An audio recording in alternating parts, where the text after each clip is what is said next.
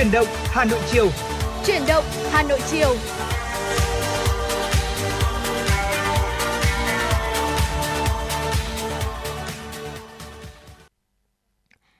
Gửi lời chào tới quý vị thính giả. À, quý vị thính giả, chúng ta đang nghe chương trình Chuyển động Hà Nội chiều được phát sóng trên tần số FM 96 MHz của Đài Phát thanh Truyền hình Hà Nội và đồng hành cùng với quý vị trong buổi chiều ngày hôm nay 120 phút trực tiếp của FM 96 là Thu Thảo và Bảo Trâm và chúng tôi sẽ liên tục cập nhật tới quý vị những thông tin cũng như là chuyển tới quý vị những nội dung vô cùng hấp dẫn trong buổi chiều ngày hôm nay. Vâng, xin được gửi lời chào đến quý vị thính giả cũng như gửi lời chào đến người bạn dẫn của tôi trong buổi trình hôm nay, ừ. MC Thu Thảo. Và hy vọng rằng là trong 120 phút sắp tới của truyền Hà Nội chiều thì quý vị thính giả cũng sẽ uh, tích cực để có thể tương tác với Bảo Trâm Thu Thảo thông qua kênh tương tác là qua hotline 02437736688 hoặc là trang fanpage FM96 Thời sự Hà Nội. Và để mở đầu cho buổi trường hôm nay, xin mời quý vị hãy cùng Bảo Trâm Thu Thảo thưởng thức một giai điệu âm nhạc.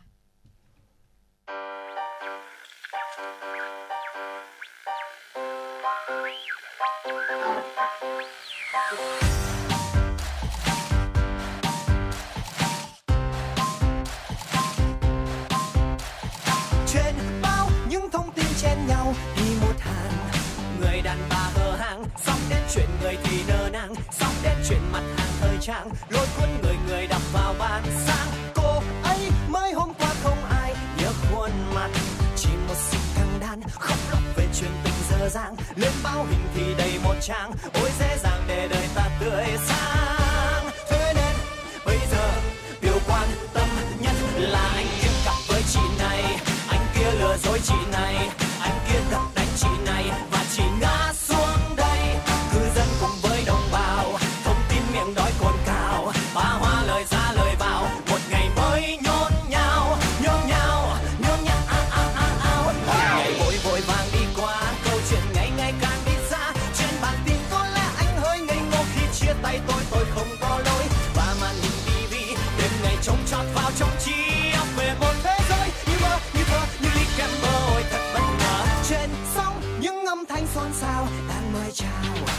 Cần gì ở đây? Có vấn đề xuất sắc. Thì ngồi vào đây. Có vấn đề xuất sắc. Thì đến vào đây. Không có gì thì mình sẽ muốn. đây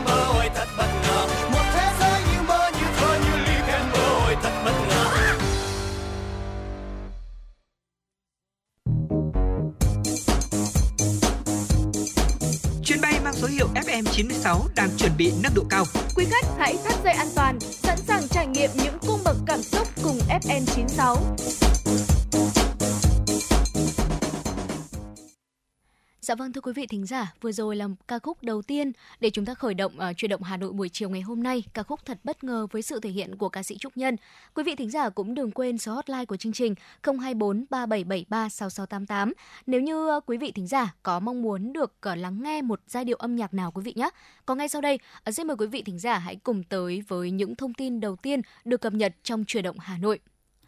Thưa quý vị và các bạn, Văn phòng Chính phủ mới đây đã ban hành công văn truyền đạt ý kiến của Phó Thủ tướng Lê Văn Thành giao Bộ Tài nguyên và Môi trường chủ trì, phối hợp với các bộ ngành địa phương, ra soát các quy định pháp luật có liên quan đến hệ thống thông tin đất ngành, địa phương, được ban hành kể từ khi luật đất đai năm 2013 có hiệu lực đến nay. Đồng thời, Bộ Tài nguyên và Môi trường giả soát, tổng hợp các vướng mắc bất cập trong thực tế liên quan đến hệ thống thông tin đất đai, cơ sở dữ liệu đất đai không đáp ứng được yêu cầu của thực tiễn quản lý nhà nước như chia sẻ, kết nối dữ liệu, đầu tư bảo mật vân vân. Trên cơ sở đó, căn cứ quy định của pháp luật hiện hành, chủ động giải quyết theo thẩm quyền hoặc đề xuất có thẩm quyền những giải pháp phù hợp nhằm giải quyết các bất cập này trước khi luật đất đai sửa đổi được ban hành, có hiệu lực thi hành.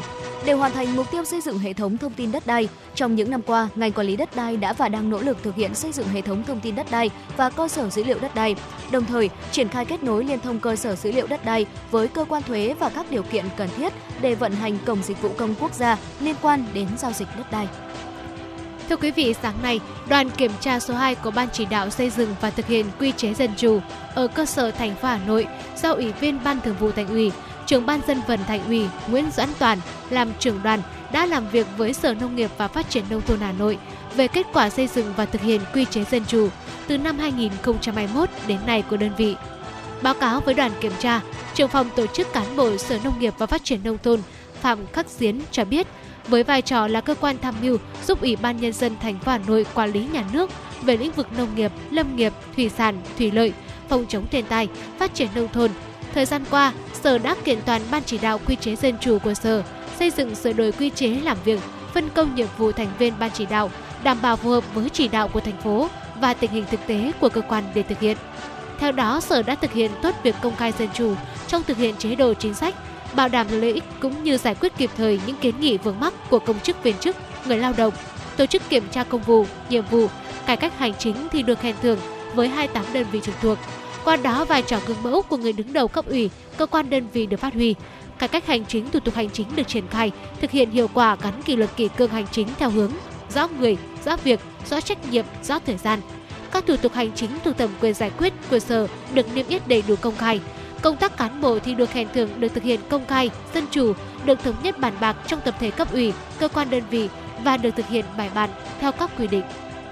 Ngày hôm nay, Thanh tra thành phố Hà Nội công bố quyết định về việc thanh tra việc chậm đóng nợ đọng bảo hiểm xã hội, bảo hiểm y tế, bảo hiểm thất nghiệp tại một số doanh nghiệp trên địa bàn thành phố Hà Nội năm 2022.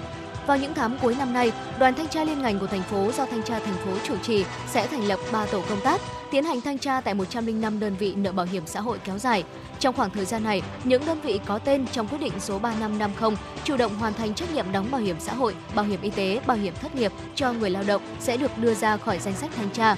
Căn cứ vào kết quả thanh tra, tùy theo mức độ, đoàn thanh tra liên ngành của thành phố Hà Nội sẽ đề xuất xử lý nghiêm các tổ chức cá nhân vi phạm chính sách bảo hiểm xã hội, bảo hiểm y tế. Hồ sơ của những đơn vị vi phạm ở mức độ nghiêm trọng sẽ được chuyển sang cơ quan điều tra để xem xét xử lý hình sự. Ngay sau khi tiếp nhận quyết định thanh tra, đại diện một số đơn vị doanh nghiệp đã chủ động khắc phục tiền nợ đóng. Chẳng hạn như công ty cổ phần tư vấn thiết kế khảo sát và đo đạc Việt Phát đã khắc phục toàn bộ số tiền nợ là 150 triệu đồng. Còn đại diện công ty cổ phần địa chính và phát triển đô thị Hà Nội cam kết khắc phục toàn bộ số tiền nợ trong thời gian sớm nhất.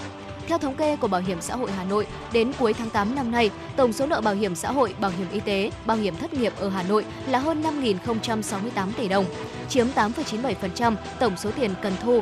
Trong đó, số nợ phải tính lãi là gần 1.869 tỷ đồng, chiếm 3,29% tổng số tiền cần phải thu. Thưa quý vị, Liên hoan sân khấu thủ đô lần thứ 5 sẽ có sự góp mặt của 13 đơn vị sân khấu với 13 vở diễn về đề tài Hà Nội ở nhiều góc nhìn khía cạnh.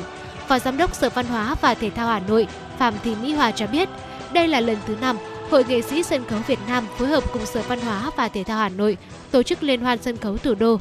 Liên hoan là sự kiện văn hóa lớn của Hà Nội nhân kỷ niệm 68 năm ngày giải phóng thủ đô. Đồng thời, góp phần đưa các tác phẩm sân khấu mới chất lượng đến với khán giả thủ đô. Liên hoan nhận được sự hưởng ứng tham gia tích cực của các đơn vị sân khấu của Hà Nội và Trung ương và thành phố Hồ Chí Minh nghệ sĩ nhân dân Trình Thúy Mùi, Chủ tịch Hội nghệ sĩ nhân dân Xin lỗi quý vị, nghệ sĩ nhân dân Trình Thúy Mùi, Chủ tịch Hội nghệ sĩ sân khấu Việt Nam nhấn mạnh, hai năm một lần, Liên hoan sân khấu thủ đô trở thành hoạt động nghề nghiệp, một cuộc biểu dương lực lượng các đơn vị sân khấu trong sáng tạo nghệ thuật về Hà Nội nhằm tạo ra cơ hội giao lưu, học hỏi để đội ngũ nghệ sĩ nâng cao trình độ chuyên môn. Các tác phẩm tham gia liên hoan lần này ở nhiều loại hình sân khấu, từ dân gian lịch sử đến hiện đại, có chất lượng nghệ thuật cao, mang giá trị truyền thống của dân tộc, tôn vinh các tác phẩm của người Hà Nội, của thủ đô anh hùng.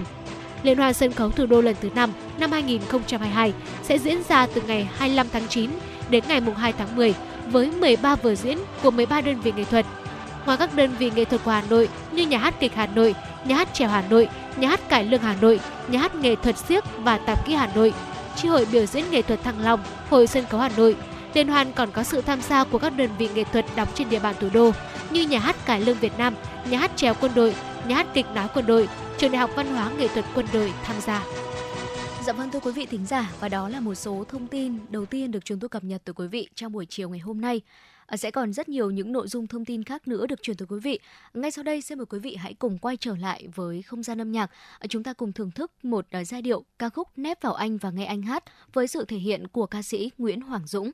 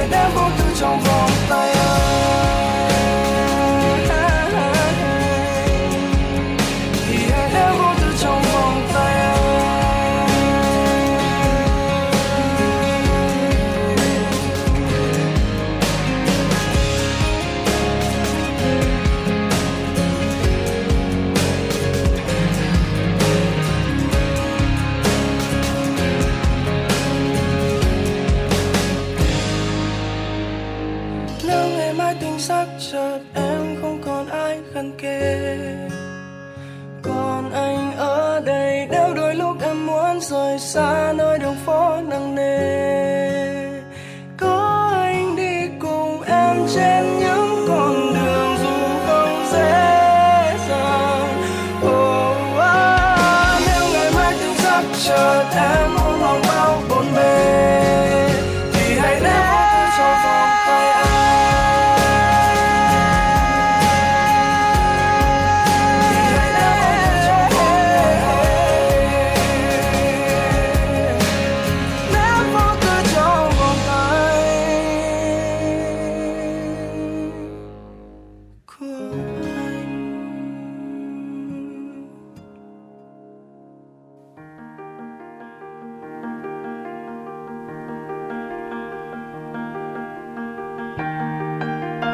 bạn đang theo dõi kênh FM 96 MHz của đài phát thanh truyền hình Hà Nội. Hãy giữ sóng và tương tác với chúng tôi theo số điện thoại 024 3773 6688. FM 96 đồng hành trên mọi nẻo đường.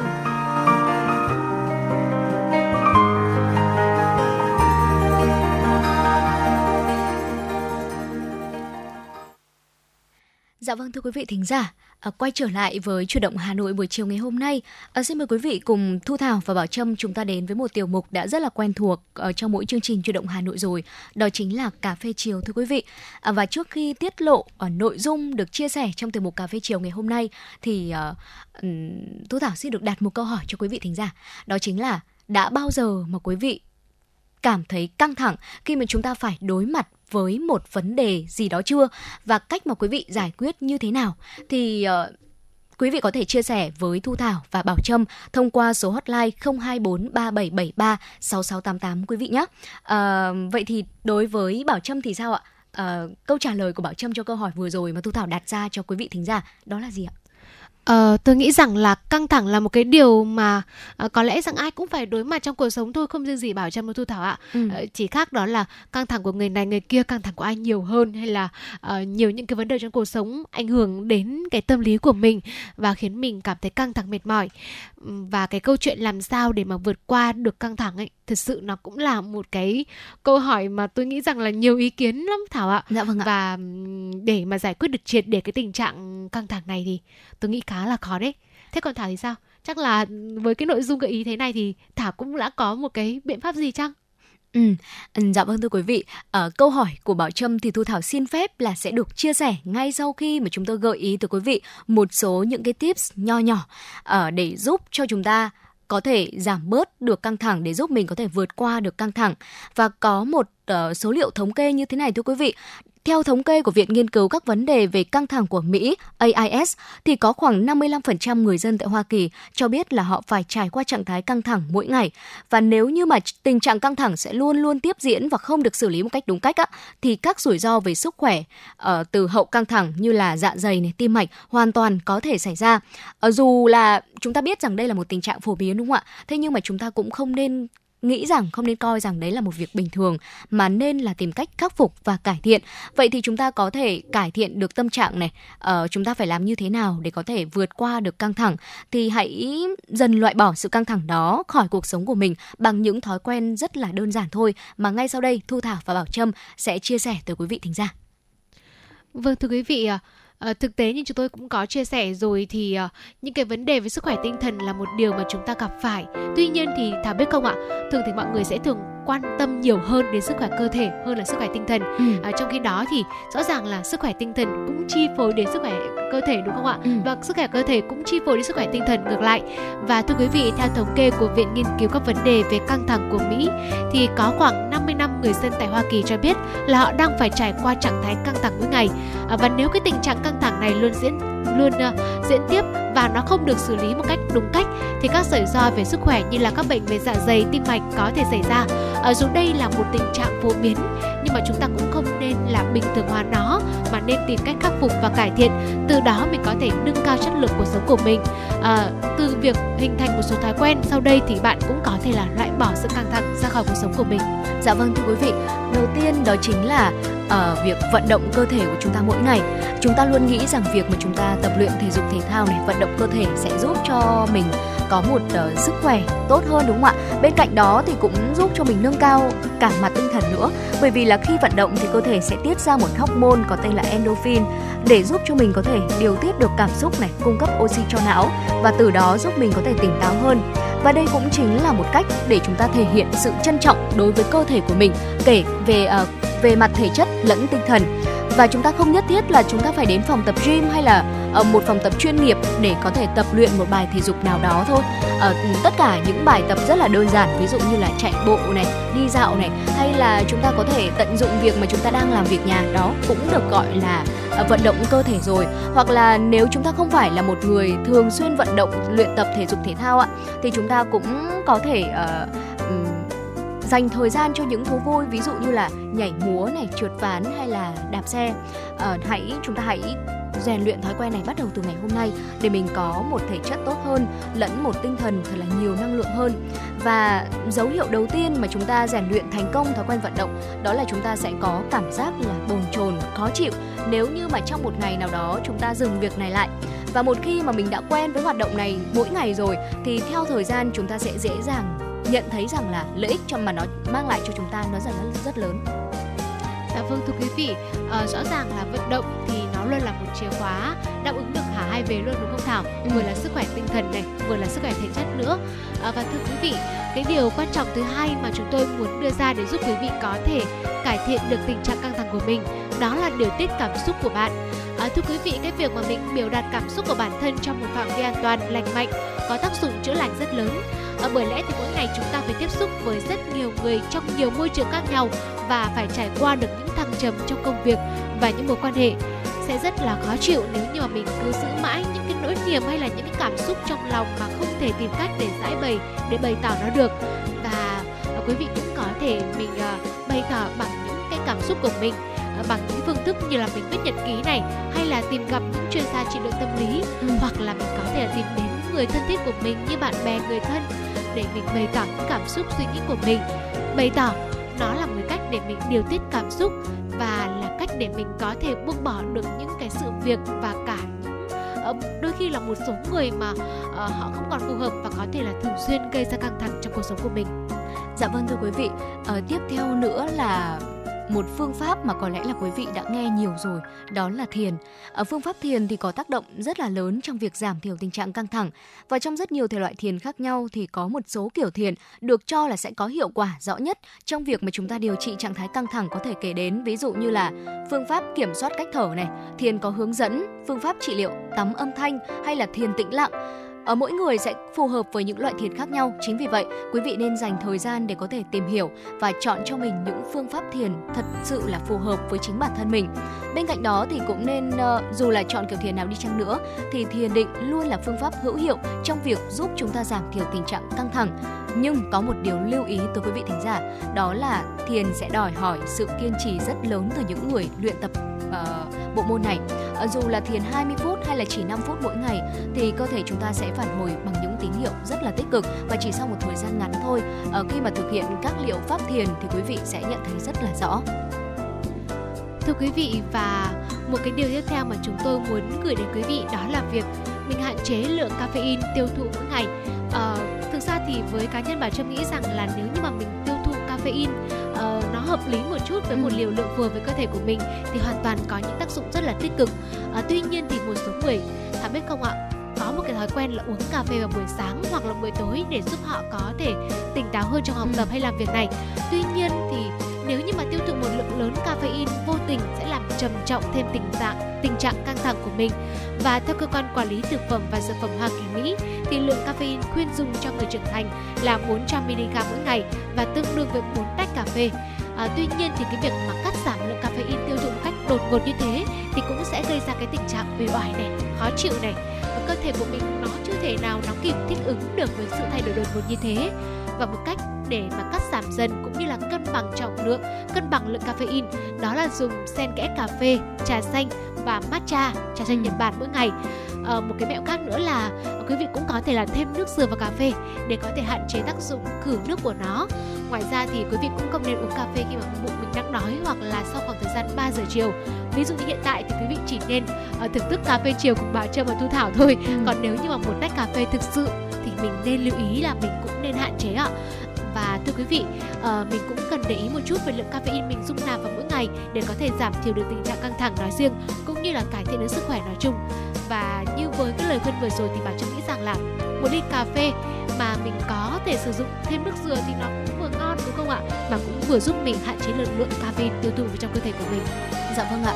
Và một thói quen nữa mà tôi thảo nghĩ rằng là uh, sẽ rất là tốt cho quý vị thính giả nếu như mà chúng ta có thể duy trì được nhé à, thế nhưng mà điều này thì không hề đơn giản một chút nào đâu ạ đó chính là ngủ đủ giấc À, quý vị có biết không ạ bí, bí quyết để chúng ta có một làn da bóng khỏe như là Jennifer Love và Jennifer Aniston đó là uống nhiều nước và ngủ đủ giấc. Ở theo Sleep Foundation, một trang thông tin uy tín hàng đầu về giấc ngủ, dựa trên các thông tin y tế đã được kiểm chứng cùng các thử nghiệm chuyên sâu của Mỹ, một người trưởng thành độ tuổi từ 18 đến 64 tuổi thì nên ngủ từ 7 đến 9 tiếng mỗi đêm. Giấc ngủ sẽ có tác động rất lớn đến mọi cơ quan trong cơ thể từ não bộ, khả năng nhận thức cho đến nguồn năng lượng mỗi ngày của chúng ta. Nếu như mà chúng ta luôn trong tình trạng đó là ngủ không đủ giấc hay là ngủ không ngon vào ban đêm thì uh, tâm trạng của quý vị sẽ trở nên cáu bẳn vào ban ngày và thậm chí là mình sẽ không thể tập trung mình không thể có đủ năng lượng cho ngày mới để có thể thực hiện tất cả các hoạt động trong ngày được. À, tuy nhiên là cũng như thu thảo đã đề cập ở đầu đó chính là đây là một thói quen khá là khó để chúng ta đưa nó uh, trở thành một cái lịch trình hàng ngày đặc biệt là đối với các bạn trẻ thưa quý vị. Ờ, và đó là ờ, một số những gợi ý của Thu Thảo và Bảo Trâm. Đó là những uh, thói quen rất là chung chung mà bất kể uh, Bảo Trâm, Thu Thảo hay là quý vị thính giả chúng ta đều có thể thực hiện được. Và bên cạnh đó thì Thu Thảo nghĩ rằng là mỗi người chúng ta sẽ có một cách của riêng mình một cách cho riêng mình để có thể uh, đối diện với những căng thẳng và những lo âu trong cuộc sống và quý vị có thể chia sẻ những điều đó với chúng tôi thông qua uh, số hotline 024 3773 6688 quý vị nhé. Vâng quý vị thân mến và để tiếp tục chương trình trong uh, chuyển động Hà Nội buổi chiều ngày hôm nay thì Bảo Trâm Tu Thảo xin mời quý vị hãy cùng đến với một ca khúc Vùng ký ức qua sự thể hiện của Chilit. you.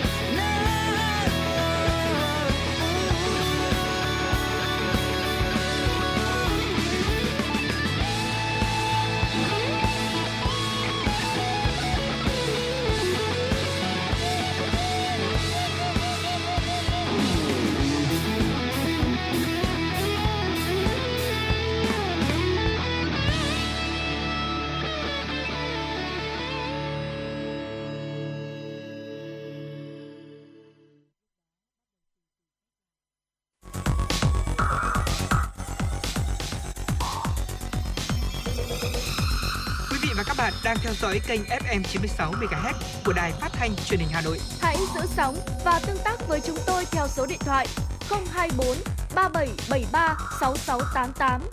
FM 96 đồng hành trên mọi nẻo đường. đường.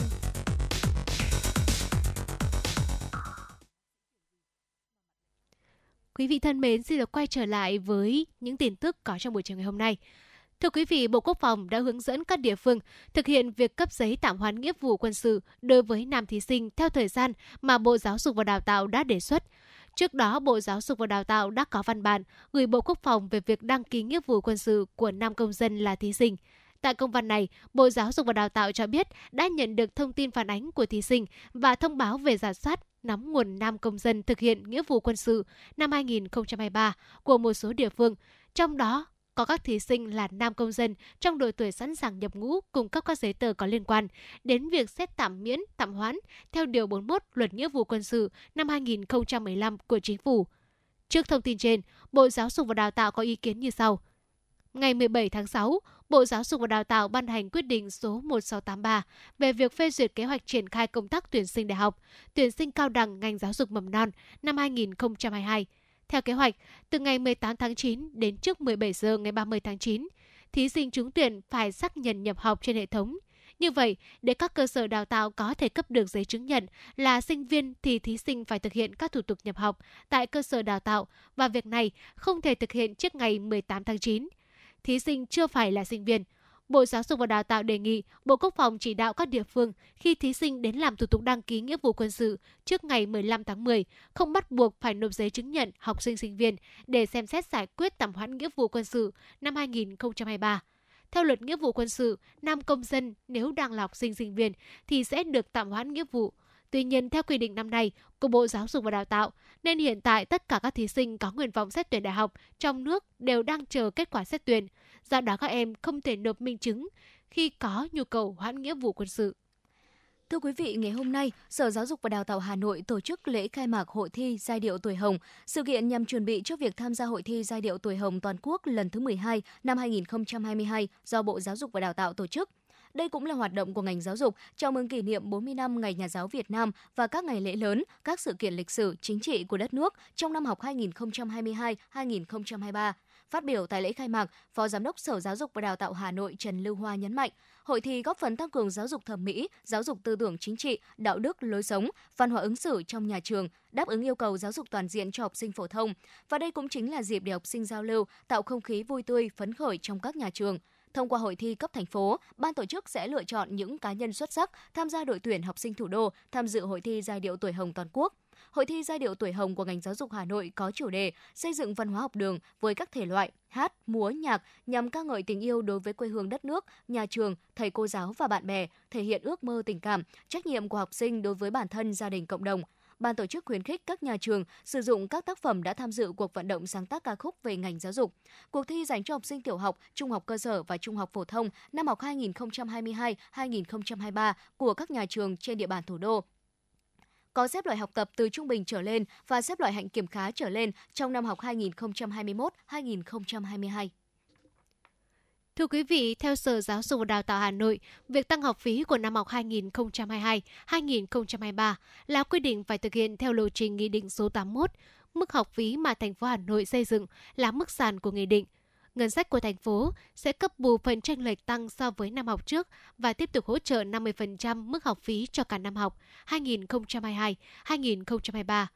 Với số tiền hơn 1.100 tỷ đồng, Hà Nội là địa phương dành nhiều ngân sách nhất cả nước để hỗ trợ học phí. Sở Giáo dục và Đào tạo Hà Nội yêu cầu các trường tuyệt đối không được lợi dụng danh nghĩa ban đại diện cha mẹ học sinh để thu các khoản ngoài quy định tại thông tư số 5 năm.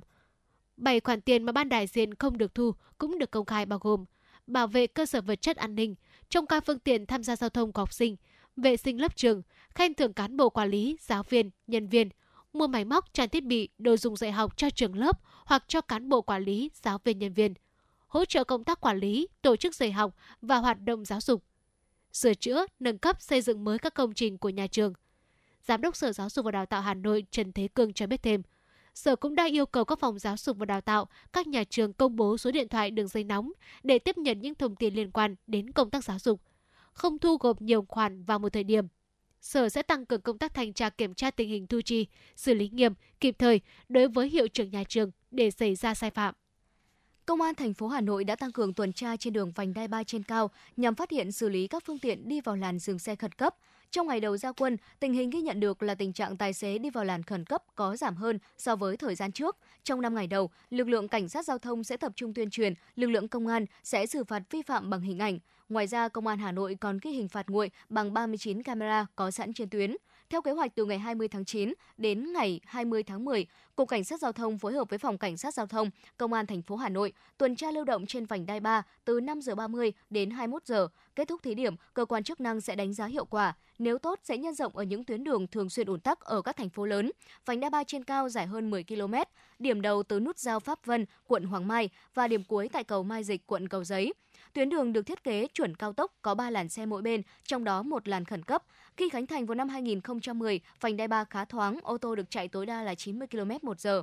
Nhiều năm sau, do đường xuống cấp, phương tiện đông, Hà Nội đã điều chỉnh giảm còn 80 km một giờ. Làn đường khẩn cấp trên cao tốc là làn ngoài cùng bên phải, thường được tách biệt bằng vạch liền. Làn này dành cho xe khi gặp sự cố có thể tấp vào và dừng lại, không làm ảnh hưởng đến giao thông.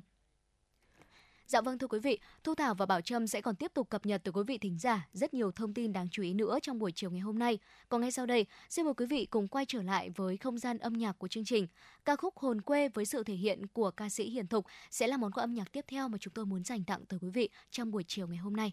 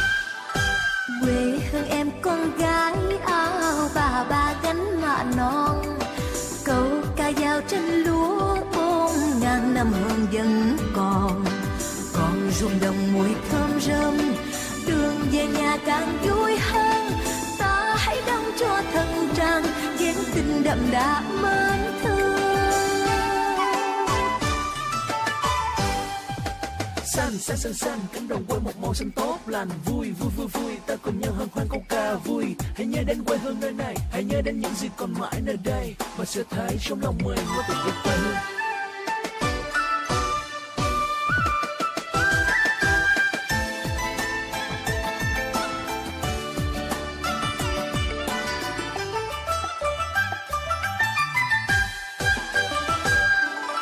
em theo anh qua những cánh đồng thơm lúa Việt Nam. Nơi bao năm xa cách tương chừng hôm nay lớn dần. Đợi lại kỷ niệm khóc môi thương khói lam ban chiều và mái tranh thua còn nằm nôi. Cây na che bóng mát môi, chiều ta đứng chờ nhau. Dư âm xưa như ngỡ sông lại bên về phục đầu. Lời nào ngọt ngào cho nhau, tình nào hò hẹn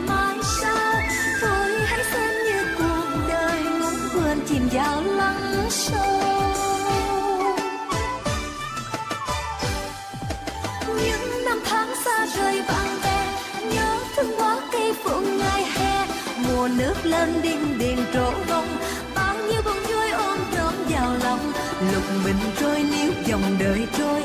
Giọt lệ rơi thấm mặn bờ môi, uống chung nhau chén tình ngất trao để quên thương đau. Quê hương em con gái áo bà, ba gánh mạ non. Câu ca dao trên lúa bốn ngàn năm hương vẫn còn ruộng đồng mùi thơm rơm. Đường về nhà càng vui hơn, ta hãy đóng cho thân trang chén tình đậm đà mến thương. Còn ruộng đồng mùi thơm rơm, đường về nhà càng vui hơn, ta hãy đóng cho thật trang chén tình đậm đà mến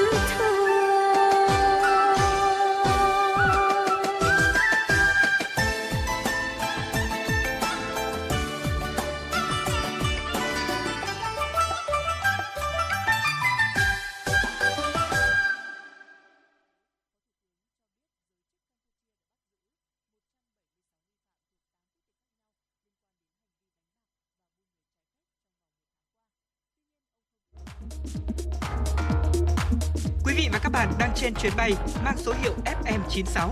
Hãy thư giãn, chúng tôi sẽ cùng bạn trên mọi cung đường. Hãy giữ sóng và tương tác với chúng tôi theo số điện thoại 024 3773 6688.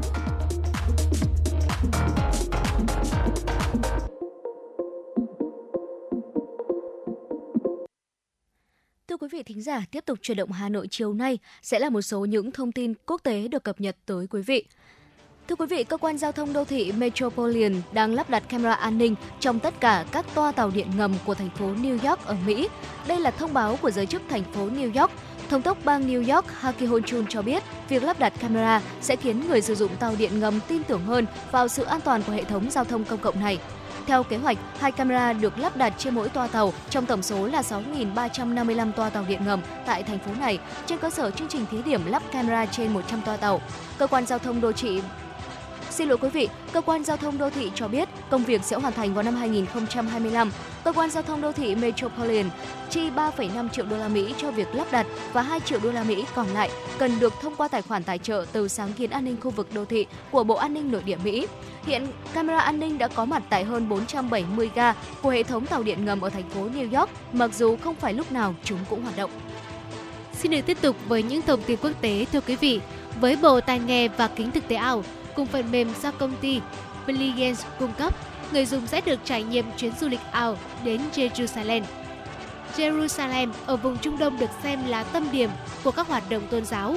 Mới đây, một công ty Israel và Canada đã phát triển thành công công cụ mới cho phép mọi người có thể tham quan thánh địa Jerusalem ngay tại nhà thông qua công nghệ thực tế ảo. Với bộ tai nghe và kính thực tế ảo cùng phần mềm do công ty Blindia cung cấp, người dùng sẽ được trải nghiệm chuyến du lịch ảo đến Jerusalem, thậm chí có thể cầu nguyện trước thánh đường Al-Aqsa, ngắm bức tường than khốc, một trong những địa điểm thiêng liêng nhất của Do Thái giáo, hay là hòa mình với nghi lễ lửa thánh sôi động. Người dùng bộ công cụ này còn có thể tham gia các trò chơi tương tác hoặc giao lưu với người dân địa phương xuất hiện ở dạng ảnh ba chiều. Ngoài việc hỗ trợ tham quan thánh địa, công nghệ của công ty Blinday cũng có thể kết hợp và sử dụng trong các không gian ảo khác. Microsoft mới đây đã công bố một số sự lựa chọn thay thế cho công cụ bảo mật mặc định Microsoft Defender Antivirus trên hệ, thành, hệ điều hành Windows. Phần mềm bảo mật diệt virus là công cụ cần có trên máy tính chạy Windows. Đây chính là biện pháp bảo vệ máy tính của người dùng khỏi các loại virus, mã độc, phần mềm gián điệp, giúp tránh mất dữ liệu và gây hại cho máy. Đối với các phiên bản Windows trước đây, người dùng phải tự cài đặt phần mềm bảo mật để bảo vệ cho máy tính của mình. Tuy nhiên, từ phiên bản Windows 8, Microsoft đã tích hợp sẵn công cụ Microsoft ở Defender Antivirus với vai trò là phần mềm bảo mật mặc định cho Windows. Điều này đồng nghĩa với việc là người dùng sẽ không cần phải mất công lựa chọn và cài đặt thêm các công cụ bảo mật khác cho máy tính. Mới đây, Microsoft đã công bố danh sách những phần mềm bảo mật diệt virus mà người dùng nên lựa chọn để bảo vệ an toàn cho máy tính chạy hệ điều hành Windows. Đây là sự lựa chọn thay thế trong trường hợp người dùng muốn sử dụng một phần mềm bảo mật diệt virus khác thay vì dùng công cụ mặc định của Microsoft cung cấp. Theo Microsoft, đây là những phần mềm bảo mật tương thích đối với Windows và được trang bị những tính năng an toàn phù hợp với người dùng. Thưa quý vị, theo ghi nhận tỷ giá đô la Mỹ hôm nay trên thị trường thế giới, chỉ số DXY ở mức là 110,19 điểm, tăng 0,41% trong 24 giờ qua. Đồng đô la Mỹ cũng đã tăng gần mức cao nhất trong hai thập kỷ vào phiên giao dịch vừa qua, khi các nhà đầu tư chuẩn bị cho một đợt tăng lãi suất mạnh từ Cục Dự trữ Liên bang Mỹ sau cuộc họp chính sách tháng này. Cục Dự trữ Liên bang Mỹ FED đã bắt đầu cuộc họp kéo dài 2 ngày từ ngày 20 tháng 9 và theo đó các nhà giao dịch đặt cược 83% cơ hội FED tăng 75 điểm cơ bản và 17% xác suất tăng 100 điểm cơ bản trong cuộc họp này. Tính đến thời điểm hiện tại, đồng đô la Mỹ đã tăng khoảng 15%, đúng với tốc độ tăng tỷ lệ phần trăm hàng năm lớn nhất trong 41 năm. Từ đầu năm đến nay, việc liên tiếp nâng lãi suất của FED đã thúc đẩy giá đô la Mỹ đi lên và nhà đầu tư cũng đang kỳ vọng điều này tiếp tục diễn ra. Bên cạnh đó, lợi tức trái phiếu kho bạc 200 của Mỹ đã tăng cao, đạt mốc 3,992%, mức cao nhất kể từ tháng 11 năm 2007, cũng đã góp phần hỗ trợ cho đà tăng của đồng đô la Mỹ. Trong khi đó, đồng euro đã giảm 0,6% xuống còn 0,9966 đô la Mỹ sau khi giảm xuống mức 0,9864 đô la Mỹ vào ngày 6 tháng 9, lần đầu tiên sau hai thập kỷ. Đồng tiền chung của châu Âu đã không thể tăng giá ngay sau khi Chủ tịch Ngân hàng Trung ương châu Âu Christine Lagarde cho biết ECB có thể cần phải tiếp tục tăng lãi suất để kiềm chế lạm phát. Dạ vâng thưa quý vị, ờ, trước khi chúng ta cùng nhau đến với những nội dung tiếp theo trong chuyển động Hà Nội chiều nay, tiểu mục Sống khỏe cùng với FM96, hãy cùng với Thu Thảo và Bảo Trâm chúng ta thưởng thức một uh, giai điệu âm nhạc ca khúc Cứ thở đi với sự thể hiện của Đức Phúc và Yuki San. thật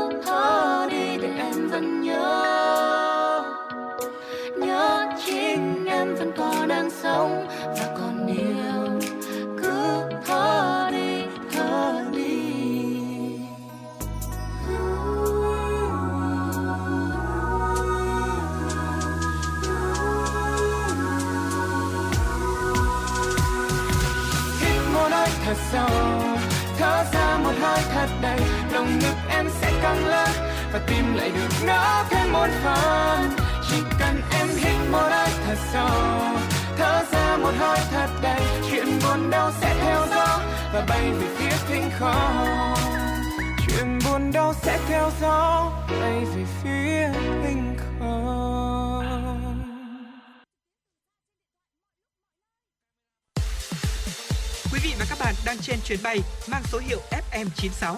Hãy thư giãn, chúng tôi sẽ cùng bạn trên mọi cung đường. Hãy giữ sóng và tương tác với chúng tôi theo số điện thoại 024 3773 6688. Dạ vâng, như ờ, thưa quý vị, như đã hứa quay trở lại với chuyển động Hà Nội sau giai điệu âm nhạc vừa rồi, chúng ta sẽ cùng nhau tới tiểu mục tiếp theo Sống khỏe cùng với FM 96. Vâng thưa quý vị, có lẽ là nhiều quý vị đây cũng đã uh, nghe đến uh, cái từ khóa là bữa ăn nhẹ. Thông thường thì chúng ta vẫn thường dùng những bữa ăn nhẹ để ám chỉ là thường cho các bé này. Ừ. Khi mà các bé đi học và đến bữa xế như thế này rồi thì cũng đã đói rồi và các mẹ hoặc là cô giáo cũng có thể cho các bé ăn một bữa ăn nhẹ. Uh, tuy nhiên thì không chỉ trẻ con đâu các quý vị ơi, mà với người lớn chúng ta thì chúng ta cũng có thể là tự thưởng cho bản thân mình một cái bữa ăn nhỏ để có thể bổ sung uh, thêm cái lượng thức ăn tốt hơn trong ngày. Và cái uh, cái lượng thức ăn nhỏ cái bữa ăn nhỏ như thế này thì nó cũng đã cung cấp được cái năng lượng để chúng ta có thể là tiếp tục làm việc. Dạ vâng thưa quý vị, uh, một chuyên gia dinh dưỡng, nhà tâm lý học ở Charles Brumont nhận xét rằng là cho phép bản thân ăn nhẹ vào khoảng từ 4 giờ ờ, 30 phút cho tới 5 giờ chiều thường là sẽ bị coi là không tốt bởi vì là ăn vặt giữa các bữa ăn đúng không ạ? À, thế nhưng mà việc dừng 6 giờ liền không ăn thì có ảnh hưởng đến sức khỏe của mình. Nếu như mà bữa trưa không đủ no để kéo dài đến bữa tối thì chúng ta nên ăn nhẹ một thứ gì đó. Và việc lấp đầy khoảng trống nhỏ này sẽ đặc biệt cần thiết cho những người hoạt động trí óc hoặc là thể chất một cách bền vững, phụ nữ mang thai, bệnh nhân đái tháo đường hay là những người cao tuổi. Ở đầu tiên, bữa ăn nhẹ là một cách tuyệt vời để có thể ổn định năng lượng cũng như là điều chỉnh cảm giác thèm ăn của mỗi người. Nếu như mà không có bữa ăn nhẹ vào buổi chiều thì ờ, có nhiều người sẽ ăn uống bốc đồng hơn vào buổi tối. Mình sẽ không thể kiểm soát được lượng ăn nữa. Và họ thường sẽ ăn đậu phộng mở đầu này, nhấm nháp trong khi là nấu hoặc là ăn tối rất nhanh mà sẽ không cần phải nhai. Và tất nhiên rồi, khi mà chúng ta ăn không cần phải nhai thì sẽ ảnh hưởng tới hệ tiêu hóa của mình rất là nhiều. Ờ, do đó lựa chọn bữa ăn bổ sung nhỏ ở trong buổi chiều để tránh bữa tối quá là thịnh soạn sẽ làm thúc đẩy quá trình tích trữ và ảnh hưởng đến chất lượng giấc ngủ của mình. Ờ, vấn đề không phải là tăng lượng calo bổ sung trong ngày mà sẽ là phân phối lượng dinh dưỡng qua 4 bữa ăn thay vì là sẽ 3 bữa thôi ở tiến sĩ Jean ờ, Michael Lisep, trưởng khoa dinh dưỡng tại Viện Pasteur, nhận xét rằng chia nhỏ chế độ ăn uống của bạn theo cách này có vẻ khá là lành mạnh. Nếu các bữa ăn phụ được cân bằng tốt, thói quen này sẽ không dẫn đến tăng cân mà ngược lại. Một số nghiên cứu đã chỉ ra rằng là việc chia nhỏ thức ăn sẽ giúp giảm mỡ vùng bụng và bình thường hóa lượng đường trong máu. Thế nhưng mà nếu như mà chúng ta không có nhu cầu này thì cũng không cần phải ép mình ăn bữa ăn nhẹ, bởi vì là ờ, tất nhiên là nó sẽ không phải phù hợp với tất cả. Vâng và rõ ràng là bữa ăn nhẹ sẽ mang lại cho cơ thể chúng ta một sự thoải mái đúng không ạ? Nó thể tiếp thêm được năng lượng để chúng ta tiếp tục uh, vận động hoạt động này. À, tuy nhiên thì uh, quý vị chỉ nên dành từ 5 đến 10 phút cho một bữa ăn nhẹ thôi chứ không thể là sau khi nghe Bảo Trâm Thu Thảo chia sẻ thì chúng ta lại uh, có một bữa ăn nhẹ kéo dài khoảng tận 30 phút đúng không ạ? Như thế thì nó rất là ảnh hưởng đến bữa ăn tối của chúng ta. Và thưa quý vị, một bữa ăn nhỏ từ 5 đến 10 phút sẽ làm giảm bớt áp lực sau chuỗi công việc dài và chú ý đến những cái tín hiệu của cơ thể và kích hoạt dây thần kinh phế vị, thúc đẩy sự thư giãn. Để có thể tận dụng tối đa lợi ích của bữa ăn nhẹ lúc chiều, tốt hơn hết là quý vị không nên ăn nhẹ khi mà đang đứng hoặc là đang ngồi trong máy tính. Nếu có thể thì hãy ở một nơi ngập tràn ánh sáng tự nhiên hoặc là mình nhìn ra cửa sổ, hít thở thật sâu ngay trước khi mà mình đưa thức ăn vào miệng cũng là một cách để có thể chống lại căng thẳng. Đúng như là ca khúc vừa rồi Thu Thảo có gửi tặng đúng không ạ? À, cứ thở đi đúng không ạ? À, như vậy là với cái việc mà mình dung nạp bữa ăn nhẹ vào cơ thể thì uh, không phải là mình cứ ngồi yên một chỗ đâu quý vị ạ mình cũng có thể là mình đứng lên vận động nhẹ một chút và mình chọn một không gian thật thoải mái để mình có thể uh, dung nạp thêm uh, cả về năng lượng thức ăn này cũng như là ánh sáng uh, những cái tinh thần niềm vui mới. Ừ, dạ vâng thưa quý vị, một quả chuối này, một vài hạt điều hay là hai miếng sô cô la đen sẽ tạo nên một bữa ăn nhẹ cân bằng hoặc là có thể là một hũ phô mai trắng nhỏ kèm theo một vài quả phỉ, quả mọng hay là vài lát kiwi là những đồ ăn được ờ, khuyến khích chúng ta sử dụng trong bữa ăn nhẹ mỗi ngày. Và đó là một số chia sẻ mà Thu Thảo cũng như là Bảo Trâm cập nhật được và chuyển tới quý vị trong truyền động Hà Nội chiều nay. Và trước khi cùng nhau tới với những thông tin, những nội dung tiếp theo trong 120 phút trực tiếp buổi chiều ngày hôm nay, xin mời quý vị chúng ta cùng thưởng thức một giai điệu âm nhạc mỗi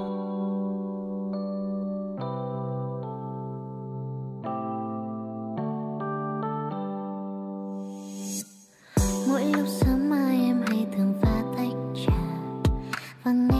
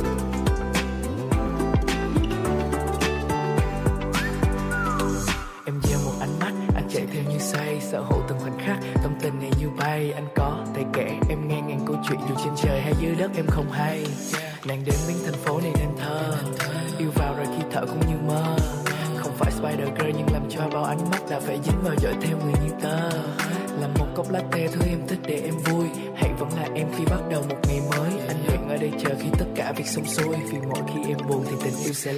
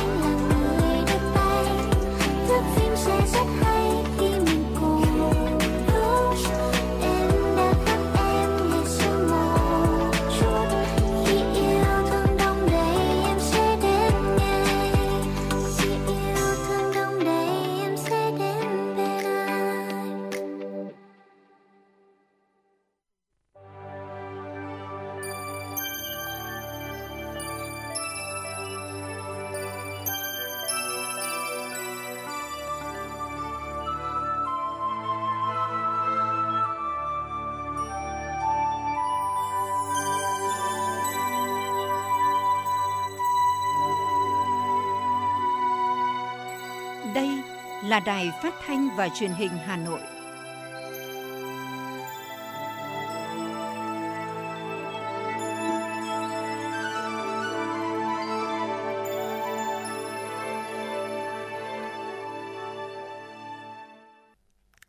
Xin kính chào quý vị thính giả của Đài Phát thanh Truyền hình Hà Nội. Bảo Trâm và Thu Thảo rất vui được tiếp tục đồng hành cùng quý vị trong khung giờ phát thanh chuyển động Hà Nội chiều. Chương trình của chúng tôi đang được phát trực tiếp trên tần số 96 MHz. Quý vị cũng có thể nghe trực tuyến và nghe lại các chương trình truyền động Hà Nội trên website hanoitv.vn. Hãy chia sẻ với bà Trâm Thu Thảo thông qua tổng đài 024 3773 6688 hoặc tương tác với chúng tôi thông qua trang fanpage FM96 Thời sự Hà Nội – có rất nhiều thông tin về chính trị, kinh tế, văn hóa xã hội của thủ đô sẽ được chúng tôi liên tục cập nhật trong chương trình chiều nay. Thưa quý vị, tiếp tục chương trình đối ngoại năm 2022, đoàn đại biểu thành phố Hà Nội do đồng chí Nguyễn Ngọc Tuấn, Phó Bí thư Thành ủy, Chủ tịch Hội đồng nhân dân thành phố, Phó trưởng đoàn đại biểu Quốc hội thành phố làm trưởng đoàn đã tới thăm và làm việc tại Ireland và Anh từ ngày 19 tháng 9. Tham gia đoàn công tác có đồng chí Nguyễn Quang Đức, Ủy viên Ban Thường vụ Thành ủy, Trưởng ban Nội chính Thành ủy, đồng chí Dương Đức Tuấn, Thành ủy viên, Phó Chủ tịch Ủy ban nhân dân thành phố. Tại Ireland, đoàn đã đến thăm và làm việc với hội đồng, chính quyền thủ đô Dublin, tiếp và làm việc với đoàn của ông Owen P. Keegan, Chủ tịch Hội đồng thành phố và bà Caroline Conroy, thị trưởng thành phố Dublin, thay mặt lãnh đạo thành phố Hà Nội, Chủ tịch Hội đồng nhân dân thành phố Nguyễn Ngọc Tuấn cảm ơn sự đón tiếp trọng thị, nồng hậu của hội đồng, chính quyền thủ đô Dublin, đồng thời khẳng định mối quan hệ hữu nghị giữa hai thủ đô Hà Nội và Dublin luôn được củng cố phát triển đoàn đại biểu thành phố Hà Nội mong muốn được trao đổi kinh nghiệm về mô hình chính quyền đô thị, hoạch định, xây dựng các cơ chế chính sách, nâng cao vai trò giám sát hiệu quả hoạt động của cơ quan dân cử địa phương. Chủ tịch Hội đồng và thị trưởng thành phố Dublin hoan nghênh chuyến công tác của đoàn đại biểu thành phố Hà Nội, đồng thời khẳng định cùng với việc kiểm soát hiệu quả dịch COVID-19 trong xu hướng mở cửa trở lại ở hầu hết các quốc gia, hai nước Việt Nam và Ireland nói chung cũng như thủ đô Hà Nội và thủ đô Dublin có những cơ hội thuận lợi để khôi phục, thúc đẩy và phát triển mối quan hệ hợp tác hữu nghị trong thời gian tới. Hội đồng chính quyền thành phố Dublin sẽ phối hợp thiết lập kênh thông tin và giao các cơ quan chuyên môn của hai thành phố trao đổi, chia sẻ các kinh nghiệm trong quá trình phát triển đô thị, cung cấp thông tin về thị trường để các doanh nghiệp Ireland tăng cường đầu tư trong lĩnh vực xuất khẩu, xúc tiến thương mại, giáo dục đào tạo tại Việt Nam và Hà Nội, cũng như trong chương trình làm việc tới Ireland, đoàn công tác thành phố Hà Nội đã khảo sát, làm việc với một số cơ quan chuyên môn của thành phố Dublin. Thưa quý vị, rời nước Cộng hòa Ireland, đoàn công tác thăm và làm việc tại thủ đô London, Vương quốc Liên hiệp Anh và Bắc Israel. Đoàn đã đến làm việc với diễn đàn các thành phố thông minh thế giới. Tại buổi làm việc, Ông Jaewon Peter Chun, Chủ tịch diễn đàn đã giới thiệu về mục tiêu, các mô hình và ứng dụng công nghệ trong xây dựng thành phố thông minh trên thế giới. Tại buổi làm việc, Chủ tịch Hội đồng Nhân dân thành phố mong muốn diễn đàn các thành phố thông minh thế giới tiếp tục tham vấn cho thành phố Hà Nội trong việc xây dựng và phát triển thành phố thông minh – đồng chí cũng giao cho các cơ quan của thành phố tiếp tục phối hợp trao đổi nghiên cứu, đề xuất các mô hình giải pháp cụ thể trong thời gian tới. Tại thủ đô London, đoàn công tác thành phố đã khảo sát và làm việc với một số cơ quan của thành phố về công tác quy hoạch, quản lý quy hoạch, bảo tồn các công trình có giá trị lịch sử văn hóa, công tác xử lý rác thải, nước thải, bảo vệ môi trường, giao thông công cộng. Cũng trong khuôn khổ chuyến công tác tại Anh, đoàn đại biểu thành phố Hà Nội đã đến thăm và làm việc với cán bộ, công nhân viên, Đại sứ quán Việt Nam tại Anh. Lễ trao giải báo chí về phát triển văn hóa và xây dựng người Hà Nội thanh lịch văn minh lần thứ 5 năm 2022 thuộc chuỗi sự kiện kỷ niệm 68 năm ngày giải phóng thủ đô ngày 10 tháng 10 năm 1954, ngày 10 tháng 10 năm 2022 sẽ được tổ chức trang trọng tiết kiệm hiệu quả, tạo hiệu ứng tích cực và lan tỏa sâu rộng trong cán bộ, đảng viên và nhân dân. Lễ trao giải diễn ra vào lúc 20 giờ ngày 2 tháng 10 tại Hoàng Thành Thăng Long, dự kiến có khoảng 500 đại biểu tham dự. Tại lễ trao giải, bên cạnh việc trao thưởng cho những tác phẩm tác giả đoạt giải và các tiết mục văn nghệ, Ban tổ chức sẽ phát phóng sự định hướng phát triển văn hóa thủ đô, 5 năm tổ chức giải báo chí về phát triển văn hóa và xây dựng người Hà Nội thanh lịch văn minh và kết quả tổ chức thực hiện giải lần thứ 5 năm 2022. Lễ trao giải được tổ chức nhằm ghi nhận, tôn vinh các tác giả, nhóm tác giả có tác phẩm báo chí xuất sắc tiêu biểu, các tập thể cá nhân có nhiều đóng góp trong hoạt động tuyên truyền về phát triển văn hóa xây dựng người Hà Nội thanh lịch văn minh. Qua đó, sự kiện còn động viên khuyến khích các nhà báo, cán bộ, đảng viên và nhân dân, các cơ quan địa phương, đơn vị ngày càng tích cực tham gia, hưởng ứng giải trong các năm tiếp theo. Đến năm 2021, Việt Nam đã xác nhận được trên 9,2 triệu người có công, trong đó có trên 1,2 triệu người có công được hưởng trợ cấp thường xuyên. Qua 2 năm ảnh hưởng của dịch bệnh COVID-19, phản ứng chính sách của chính phủ là tích cực nhưng cũng còn bộc lộ một số khoảng trống an sinh.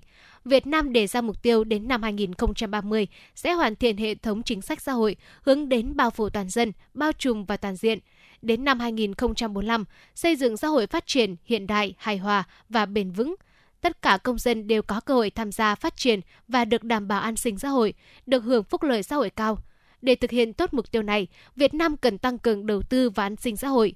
Đây là động lực chính để đảm bảo phục hồi sau đại dịch, đồng thời cũng là đầu tư vào nguồn nhân lực sau đại dịch, góp phần vào việc hoàn thiện độ bao phủ chính sách và giúp người dân chống chọi với các cú sốc về kinh tế.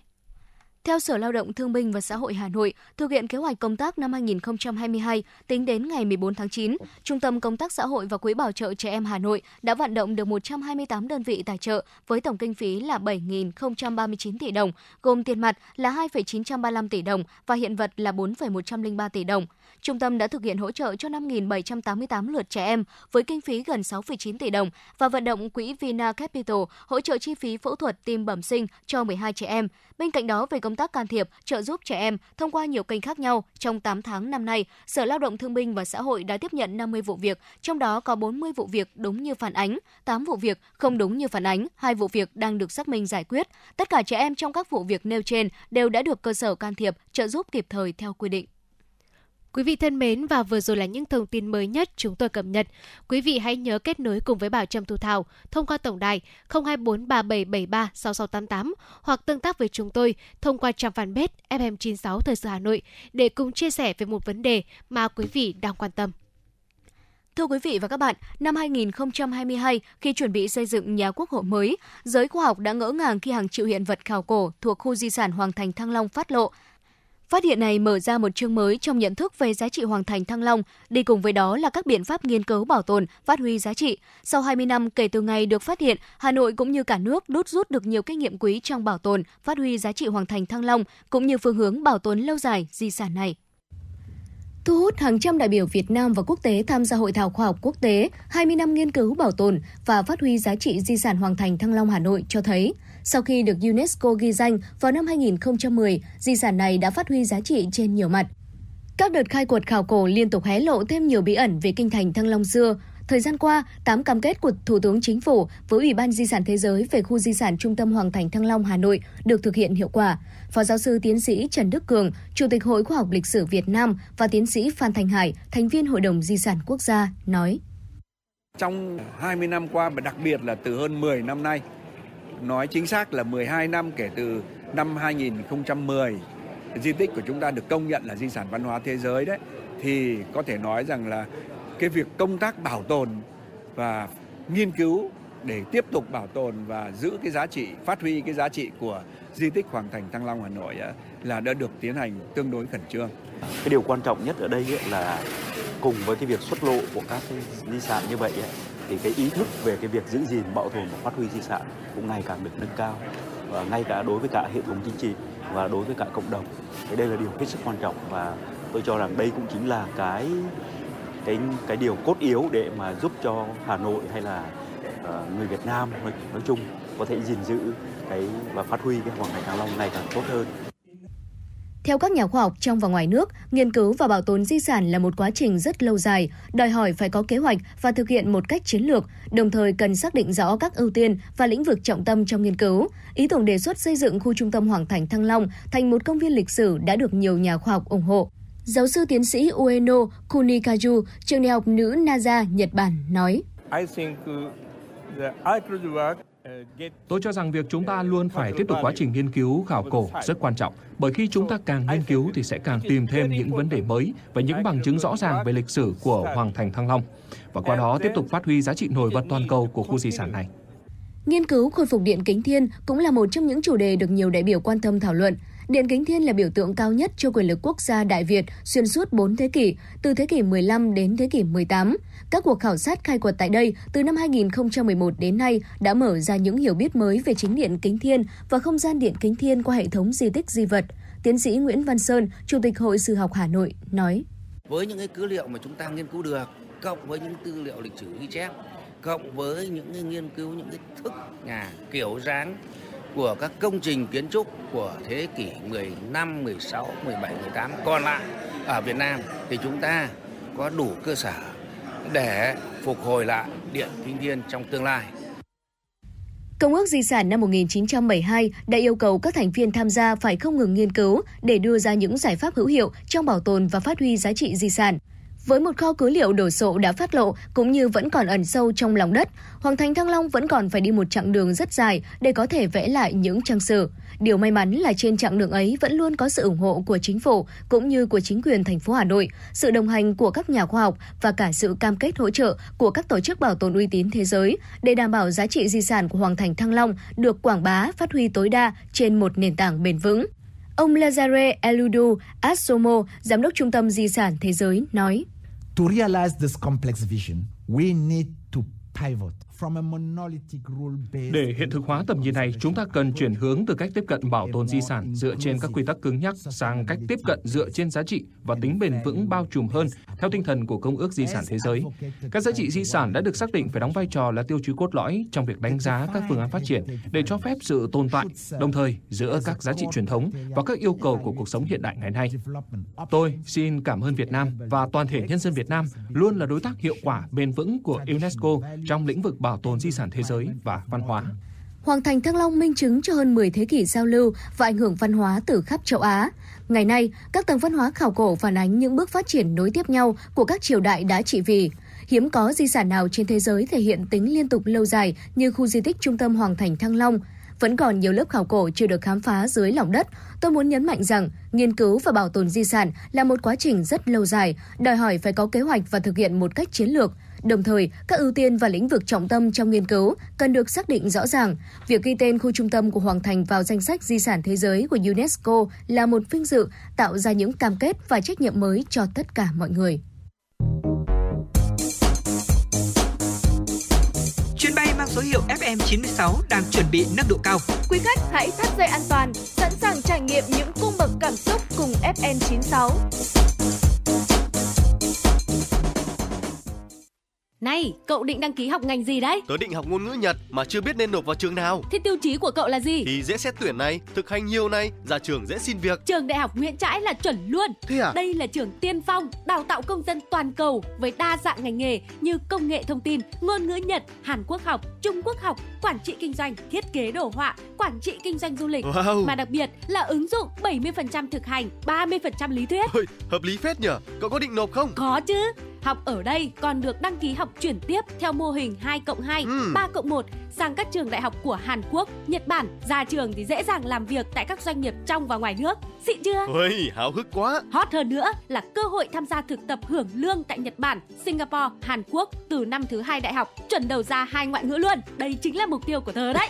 Tớ sẽ nộp vào Đại học Nguyễn Trãi làm đồng môn với cậu luôn.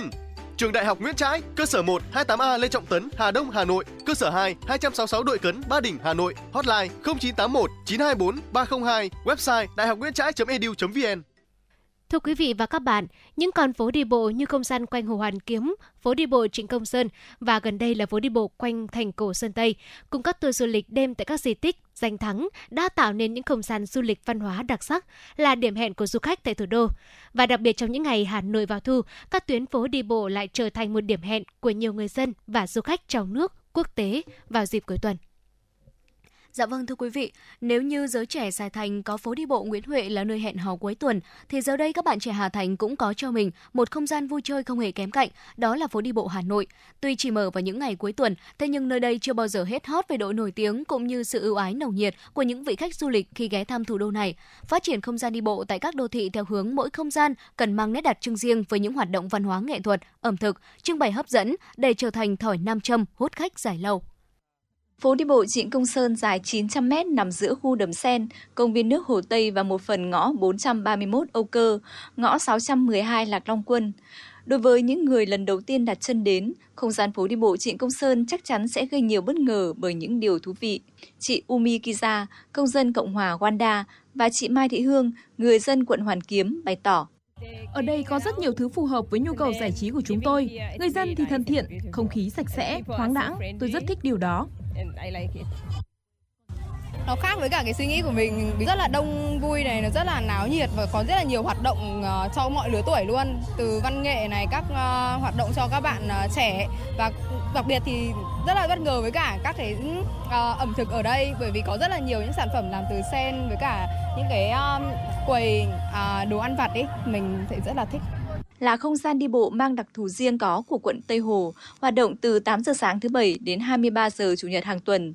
Sau hơn 4 năm, nơi đây đã trở thành không gian văn hóa nghệ thuật ẩm thực lý tưởng, là một điểm đến không thể thiếu với người dân mọi lứa tuổi. Nếu mà tôi mà không ra đây được thì nó cũng bứt rứt, nó thực là bứt rứt. Chỉ chờ mưa là không đi, chứ còn cứ ờ, mưa nó nhỏ nhỏ tôi vẫn đi, vẫn ra ngoài này.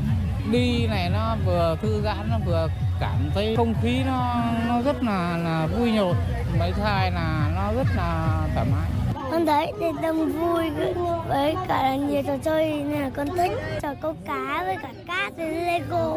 trong những ngày nghỉ cuối tuần đến để giao lưu mang lại rất rất là nhiều bổ ích cho nhân dân và cho những người về hưu trí như chúng tôi tạo một cái sân chơi rất là vui khỏe và dân vũ khiêu vũ thể thao Từ thành công của phố đi bộ Hồ Gươm và vùng phụ cận, giữa năm 2018, thành phố Hà Nội tiếp tục mở tuyến phố đi bộ thứ hai, phố Trịnh Công Sơn ở quận Tây Hồ, Hà Nội, hoạt động các tối cuối tuần. Sau đó, phố Bích họa Phùng Hưng khai trương đúng dịp Tết Nguyên đán 2018 với 19 tác phẩm mô tả lại khung cảnh sinh hoạt, những nét kiến trúc độc đáo của Hà Nội trước năm 2000 trên vòng cầu sắt, vốn đã bị ngủ quên nhiều năm, lập tức thu hút người dân và du khách đến thưởng lãm chụp hình. Và dịp 30 tháng 4, mùng 1 tháng 5 vừa qua, không gian phố đi bộ thành cổ Sơn Tây chính thức mở cửa. Đến nay, cuối tuần vẫn đông nghịt du khách bởi nhu cầu vui chơi giải trí của thủ phủ kinh tế văn hóa xứ đoài quá lớn. Bà Hoàng Kim Loan, du khách du lịch và ông Lê Đại Thăng, Phó Chủ tịch Ủy ban nhân dân thị xã Sơn Tây nói: Không gian phố đi bộ ở thị xã Sơn Tây này rất là đẹp mà thoáng mát này. Chắc là một tháng cũng quay lại một lần để à, hưởng thụ cái cảnh ở đây và cái à, không gian như thế này. rất nhiều các cái di tích lịch sử văn hóa cũng như những cái điểm thắng cảnh có thể trở thành những cái điểm để du khách đã đến với Sơn Tây, đến với tuyến phố đi bộ thì còn đến với các cái điểm văn hóa, lịch sử và khu chơi nghỉ dưỡng trên toàn địa bàn. Thì đấy là cái mục đích của chúng tôi để qua đó thì tạo cho mọi người điểm đến và các hoạt động du lịch trên địa bàn thị xã Sơn Tây. Có thể thấy những sản phẩm mới kết hợp sản phẩm cũ đang dần định hình rõ nét hơn bức tranh kinh tế đêm của Hà Nội. Trong tương lai gần, thành phố sẽ có thêm nhiều sản phẩm khác, có thể kể đến tuyến phố đi bộ tại Hồ Thuyền Quang, quận Hai Bà Trưng, Hồ Ngọc Khánh, Đào Ngọc Ngũ Xã, quận Ba Đình và một phố đi bộ nằm vành đai ba đang được các địa phương đề xuất triển khai. Tại đây sẽ tập trung khai thác các hoạt động dịch vụ du lịch vào buổi tối, Thành phố cũng hoàn thiện đề án tổ chức thí điểm phát triển kinh tế ban đêm trên địa bàn quận Hoàn Kiếm, quận du lịch của thủ đô. Hoạt động kinh tế đêm tập trung vào các lĩnh vực dịch vụ văn hóa, vui chơi, giải trí, dịch vụ ăn uống, dịch vụ mua sắm, dịch vụ chăm sóc sức khỏe, các hoạt động du lịch với 6 không gian tạo động lực phát triển kinh tế gồm khu vực Hồ Hoàn Kiếm và vùng phụ cận, không gian đi bộ khu phố cổ, không gian văn hóa, dịch vụ, thương mại, du lịch Phùng Hưng, Gầm Cầu, tuyến phố ẩm thực đêm kết hợp với đi bộ Tống Duy Tân, Cấm Chỉ. Tất cả đều với chung mong muốn sẽ thu hút được nhiều hơn nữa lượng du khách cả trong và ngoài nước.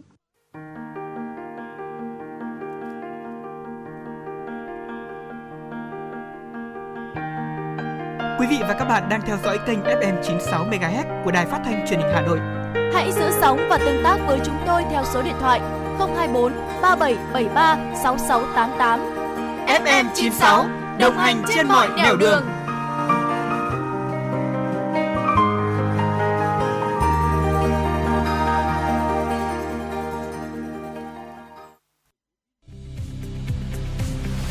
Bộ Y tế gửi đến người dân thông điệp phòng chống dịch COVID-19 trong tình hình mới với các biện pháp 2K, khẩu trang, khử khuẩn, cộng vaccine, cộng thuốc, cộng điều trị, cộng công nghệ, cộng ý thức người dân và các biện pháp khác. Khẩu trang khuyến khích đeo khẩu trang khi đến nơi công cộng. Nơi công cộng là nơi phục vụ chung cho nhiều người tại những địa điểm có không gian kín như dạp hát, dạp chiếu phim, vũ trường, nhà hàng hoặc các địa điểm có không gian mở như sân vận động, công viên, đường phố, bến xe. Bắt buộc đeo khẩu trang đối với người có biểu hiện bệnh viêm đường hô hấp cấp, người mắc hoặc nghi ngờ mắc COVID-19. Các đối tượng, trừ trẻ em dưới 5 tuổi, khi đến nơi công cộng thuộc khu vực được công bố cấp độ dịch ở mức độ 3 hoặc mức độ 4 theo quyết định số 218 QĐ-BIT ngày 27 tháng 1 năm 2022 hướng dẫn tạm thời về chuyên môn y tế thực hiện nghị quyết số 128 NQCP ngày 11 tháng 10 năm 2021 và áp dụng cụ thể với một số địa điểm và đối tượng theo quyết định số 2447 QĐ-BIT ngày 6 tháng 9 năm 2022 của Bộ Y tế. Hướng dẫn chi tiết theo quyết định số 2447 QĐ-BIT ngày 6 tháng 9 năm 2022 của Bộ Y tế. Khử khuẩn, thường xuyên rửa tay bằng xà phòng và nước sạch hoặc dung dịch sát khuẩn tay nhanh. Vệ sinh cá nhân sạch sẽ, vệ sinh môi trường nơi ở, nơi làm việc, học tập. Hướng dẫn chi tiết theo khuyến cáo của cơ quan y tế. Vaccine thực hiện tiêm phòng COVID-19 đầy đủ và đúng lịch theo hướng dẫn của Bộ Y tế. Vẫn cần tiếp tục thực hiện các biện pháp về thuốc, điều trị, công nghệ, ý thức người dân và các biện pháp khác. Sử dụng thuốc theo hướng dẫn của cơ quan y tế. Tuân thủ các hướng dẫn chẩn đoán, điều trị COVID-19 và khám bệnh khi có các dấu hiệu bất thường sau mắc COVID-19. Sử dụng các ứng dụng công nghệ theo hướng dẫn của cơ quan chức năng nhằm kiểm soát tốt tình hình dịch bệnh. Các biện pháp khác theo hướng dẫn của cơ quan y tế hoặc cơ quan có thẩm quyền tại trung ương và địa phương. Ý thức người dân chủ động thực hiện các biện pháp phòng bệnh, không phát tán tuyên truyền thông tin xấu, độc, tham gia và tuân thủ các quy định về hoạt động phòng chống dịch của cơ quan chức năng. Các biện pháp khác theo hướng dẫn của cơ quan y tế hoặc cơ quan có thẩm quyền tại trung ương và địa phương. Nội dung trên nằm trong chiến dịch truyền thông phòng chống dịch COVID-19 trong tình hình mới do Bộ Y tế phát động với chủ đề Vì một Việt Nam vững vàng và khỏe mạnh năm 2022. Xin được quay trở lại với dòng chảy tin tức. Thưa quý vị, ngày hôm nay tại Hà Nội đã diễn ra hội nghị giải pháp tháo gỡ khó khăn cho doanh nghiệp bán lẻ xăng dầu. Tại hội nghị, để đảm bảo an sinh xã hội, các doanh nghiệp đề nghị các cơ quan quản lý nhà nước kiểm soát chặt chẽ giá thành đầu vào của các doanh nghiệp đầu mối nhập khẩu xăng dầu, đảm bảo tính đúng, tính đủ chi phí thực tế cho các đầu mối nhập khẩu. Nhà nước có quy định yêu cầu các đầu mối nhập khẩu cho các tổng đại lý, đại lý chưa khấu hoa hồng, mức tối thiểu để đảm bảo đủ chi phí trong kinh doanh. Đặc biệt, Bộ Tài chính sớm cập nhật, xem xét một số kiến nghị để tính đúng, tính đủ chi phí kinh doanh thực tế của các doanh nghiệp kinh doanh xăng dầu đầu mối hiện nay, theo thông tư số 104 về hướng dẫn phương pháp xác định yếu tố cấu thành trong công thức giá cơ sở xăng dầu. 8 tháng đầu năm nay, lượng gạo xuất khẩu của cả nước đạt trên 4,79 triệu tấn, tương đương trên 2,33 tỷ đô la Mỹ, tăng 20,7% về khối lượng, tăng 9,9% về kim ngạch so với cùng kỳ. Tuy nhiên, giá trung bình đạt 486,5 đô la Mỹ một tấn, giảm 9%. Philippines vẫn đứng đầu với tiêu thụ gạo của Việt Nam, chiếm 47,7% trong tổng lượng xuất khẩu của cả nước, tăng mạnh 49%. Tiếp sau đó là thị trường Trung Quốc chiếm trên 10,9% trong tổng lượng, giảm 29%. Thị trường bờ biển Nga đứng thứ ba đạt hơn 488.000 tấn, tăng mạnh 86,2%. Theo Bộ Nông nghiệp và Phát triển nông thôn, năm nay dự báo xuất khẩu gạo sẽ gặp thuận lợi cả năm, khả năng đạt khoảng từ 3,2 đến 3,3 tỷ đô la Mỹ. Sở Nông nghiệp và Phát triển Nông thôn Hà Nội cho biết, thời điểm này, trà lúa mùa sớm tại một số địa phương cơ bản hoàn thành thu hoạch. Trong điều kiện thời tiết diễn biến phức tạp, nhằm hạn chế thiệt hại, nông dân trên địa bàn thành phố đang khẩn trương xuống đồng thu hoạch diện tích lúa mùa sớm đạt gần 10.000 hecta, tập trung ở các huyện, thị xã, Ba Vì, Thanh Oai, Sơn Tây. Từ nay đến cuối tháng 9, các địa phương dồn lực thu hoạch trà chính vụ, chiếm 90% diện tích.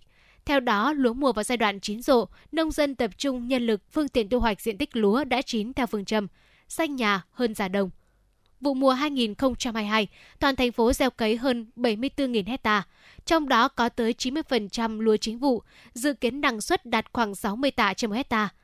Ngay sau khi thu hoạch lúa mùa, các địa phương chủ động các phương tiện làm đất trên tinh thần gặt đến đâu làm đất ngay đến đó để thân gốc lúa phân hủy nhanh, đất kỹ nhuyễn, giảm sâu bệnh, sẵn sàng gieo trồng cây vụ đông trong khung thời vụ.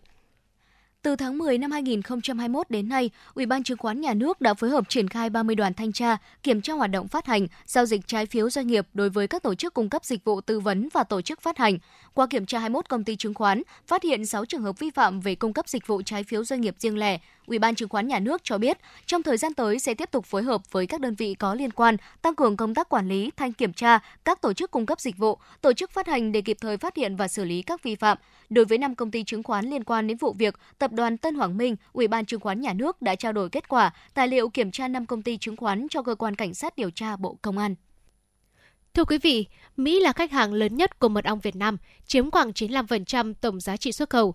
Tuy nhiên, mức thuế chống bán phá giá với sản phẩm mật ong Mỹ áp dụng chính thức cho các doanh nghiệp Việt hiện nay là 58,74 đến 61,27. Với mức thuế này, mật ong Việt Nam ở thế yếu khi cạnh tranh với mặt hàng này của nhiều nước khác xuất khẩu vào Mỹ.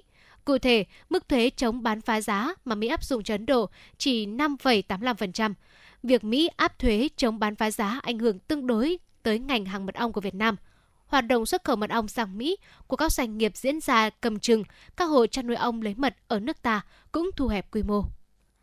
Quý vị và các bạn đang nghe chương trình Truyền động Hà Nội chiều trên kênh phát thanh FM 96 MHz của Đài Phát thanh Truyền hình Hà Nội. Chịu trách nhiệm nội dung Nguyễn Kim Khiêm, chịu trách nhiệm sản xuất Nguyễn Tiến Dũng, đạo diễn và biên tập Quang Hưng, Hoa Mai, MC Thu Thảo Bảo Trâm cùng kỹ thuật viên Bảo Tuấn phối hợp thực hiện.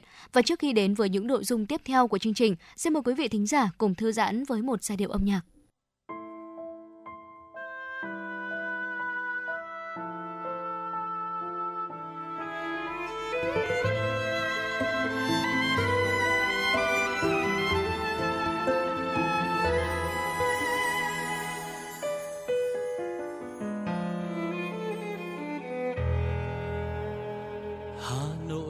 Tôi. Mỗi khi đông về gió xe lạnh. Ngào ngạt nỗi nhớ, năm tháng tan trong vòng tay. Ngần ngừ góc phố, từng cây đèn đứng như đang mơ màng. Hà Nội ơi, hoa sữa rơi hay là hương tóc em?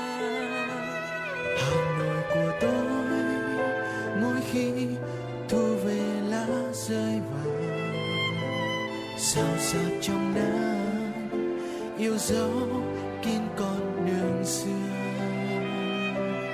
Đầy trong môi mắt để ai lặng đứng yên trong nắng ngàng Hà Nội ơi, nguyện yêu mãi mãi yêu suốt đời yêu từng giọt sương trên đường xưa, như ván đào này hương hoàng lan yêu nhịp thời gian trong vòng quay, đạp xe đón em mong giật chân.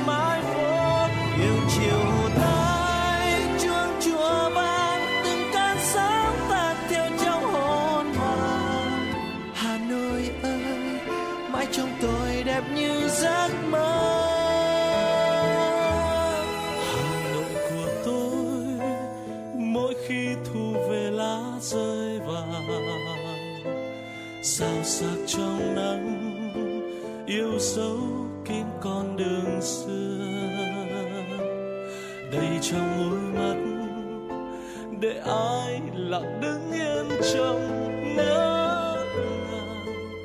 Hà Nội ơi, nguyện yêu mãi mãi yêu xưa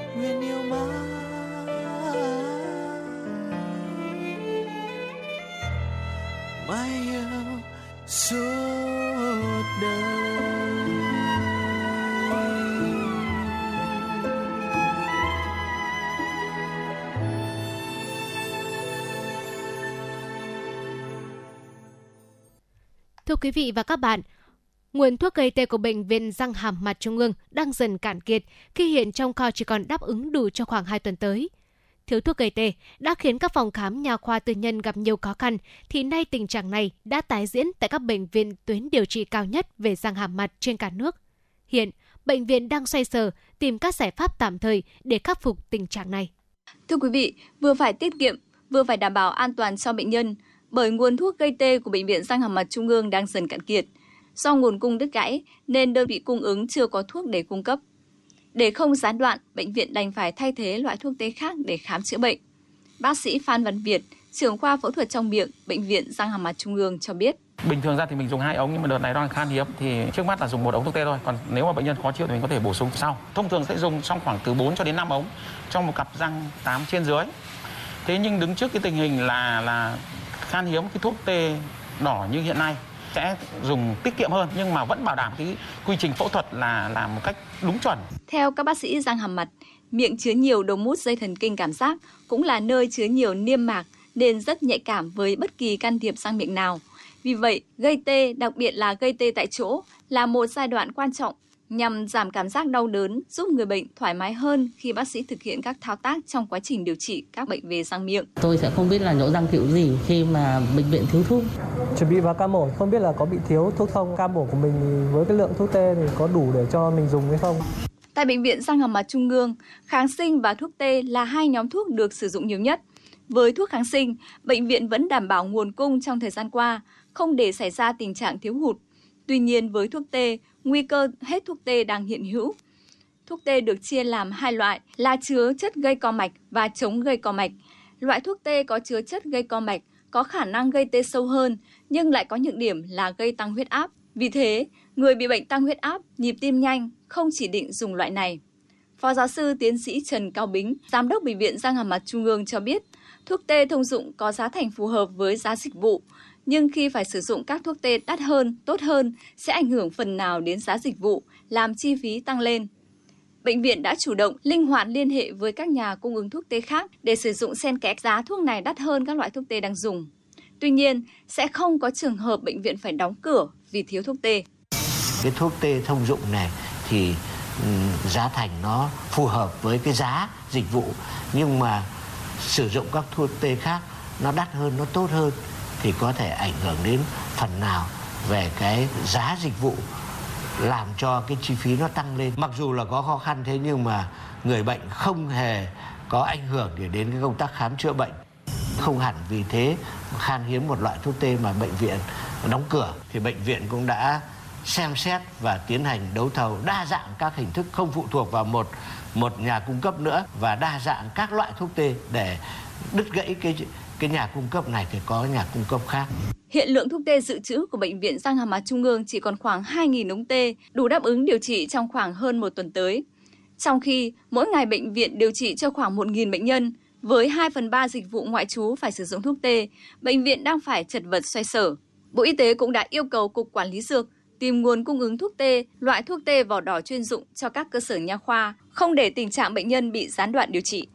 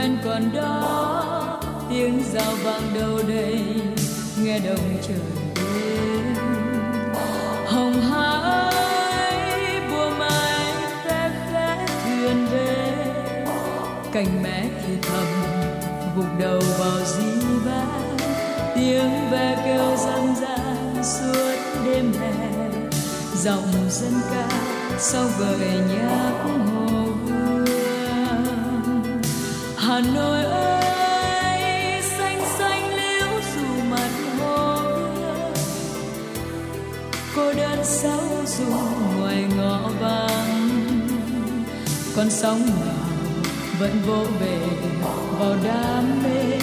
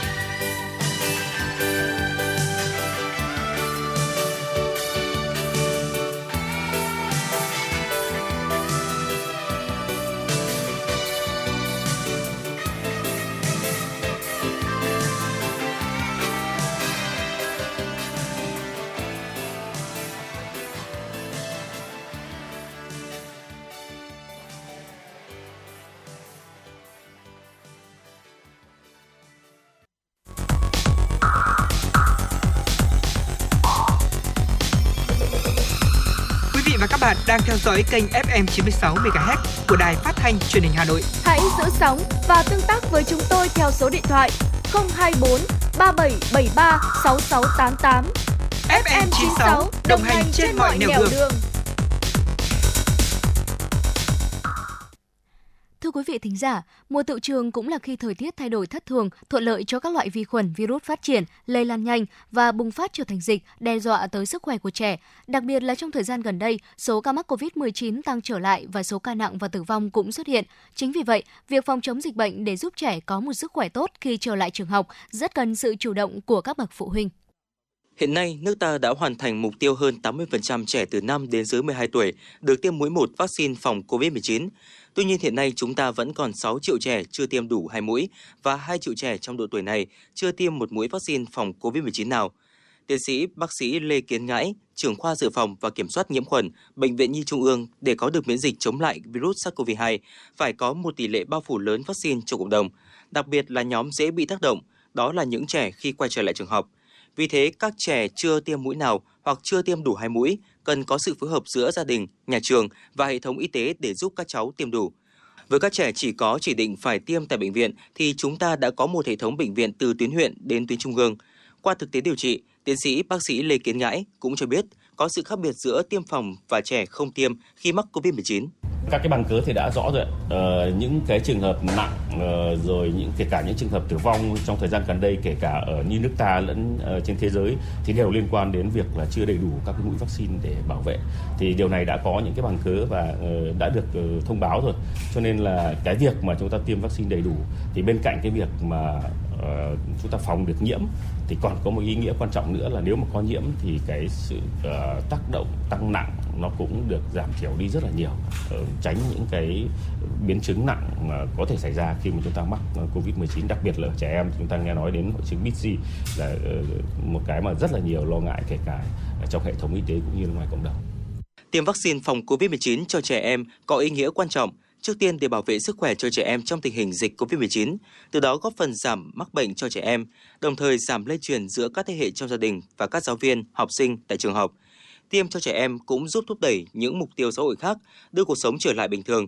dù được tuyên truyền rộng rãi trên hệ thống thông tin đại chúng, song hiện nay vẫn còn một số bộ phận người dân lo ngại những phản ứng có thể gặp phải đối với nhóm trẻ từ 5 đến 18 tuổi nên vẫn chỉ hoãn việc tiêm cho con em mình.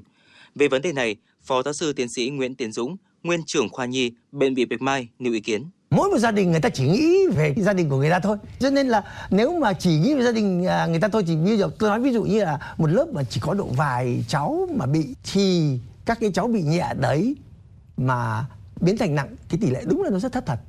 Thế tuy nhiên bây giờ chúng mình phải nhìn rộng ra cả nước mình. Cả một uh, trường thì bao nhiêu cháu xong rồi cả một tỉnh thì bao nhiêu cháu rồi cả một uh, đất nước mình là bao nhiêu cháu. Thế nếu mà cái tỷ lệ dù chỉ có 0,1% thôi để tôi nói là những cháu mà mà bị covid sau đó rồi chuyển nặng thì cứ một nghìn cháu chúng ta đã có một cháu nặng rồi cơ mà. Vạn cháu là bắt đầu chúng ta có 10 cháu nặng rồi cơ mà. Đấy cho cho nên chúng ta phải nhìn một cách tổng thể. Ở trên à, thế giới thì họ đã, đã tiêm cho lứa tuổi này rồi và họ đã có những uh, nghiên cứu chúng tôi gọi là thử nghiệm lâm sàng đấy thì à, họ tiêm xong thì họ theo dõi xem là có bao nhiêu phần trăm số cháu gọi như là bị các cái tác dụng phụ. Thế thì các cái tác dụng phụ hiện nay ở cái lứa tuổi này nếu mà xảy ra gọi là cấp tính đấy Đấy, ví dụ tiêm à, sau vài ba ngày đấy xảy ra cấp tính đau chỗ tiêm rồi nhức đầu vân vân rồi thì à, ví dụ cả, cả kể cả sốc phản vệ thì à, cũng tương đương như người lớn theo Tổ chức Y tế Thế giới, dù trẻ có ít nguy cơ mắc bệnh nặng và tử vong do COVID-19 hơn so với người trưởng thành, nhưng đại dịch vẫn khiến nhiều trẻ em mắc bệnh và điều này hoàn toàn có thể phòng tránh được. Việc tiêm chủng giúp trẻ em được an toàn hơn khi trở lại trường học và tham gia vào những hoạt động xã hội. Hiệu quả của việc tiêm vaccine đã được chứng minh về mặt khoa học là cao hơn những nguy cơ trẻ có thể gặp phải. Trong khi những lợi ích xã hội mà vaccine mang lại là quá rõ ràng, đó là giảm tỷ lệ trẻ phải cách ly, đóng cửa trường học và ngăn ngừa sự lây lan của dịch bệnh. Hiện tại, một số nước trên thế giới đã bắt đầu tiêm vaccine ngừa COVID-19 cho trẻ dưới 5 tuổi như Israel, Mỹ, Trung Quốc, Chile, Argentina và Cuba. Quý vị và các bạn đang lắng nghe chương trình Truyền động Hà Nội chiều. Tiếp theo chương trình là một số tin tức do chúng tôi mới cập nhật. Thưa quý vị, sáng nay, tại trụ sở Bảo hiểm xã hội thành phố, Thanh tra thành phố Hà Nội đã công bố quyết định thanh tra các đơn vị doanh nghiệp chậm đóng, nợ động bảo hiểm xã hội, bảo hiểm y tế, bảo hiểm thất nghiệp trên địa bàn. Theo đó, Thanh tra thành phố chủ trì phối hợp với Sở Lao động Thương binh và Xã hội, Liên đoàn Lao động thành phố, Bảo hiểm xã hội thành phố và Công an thành phố tiến hành thanh tra 105 đơn vị nợ động, bảo hiểm xã hội, bảo hiểm y tế, bảo hiểm thất nghiệp. Thời gian thanh tra mỗi đơn vị là 2 ngày. Mục đích của việc thanh tra là đánh giá việc thu trích nộp bảo hiểm xã hội, bảo hiểm y tế, bảo hiểm thất nghiệp, xác định nguyên nhân trách nhiệm của đơn vị nợ động, kiến nghị các giải pháp khắc phục và xử lý số tiền nợ động. Thời kỳ thanh tra là từ ngày 1 tháng 1 năm 2021 đến thời điểm thanh tra.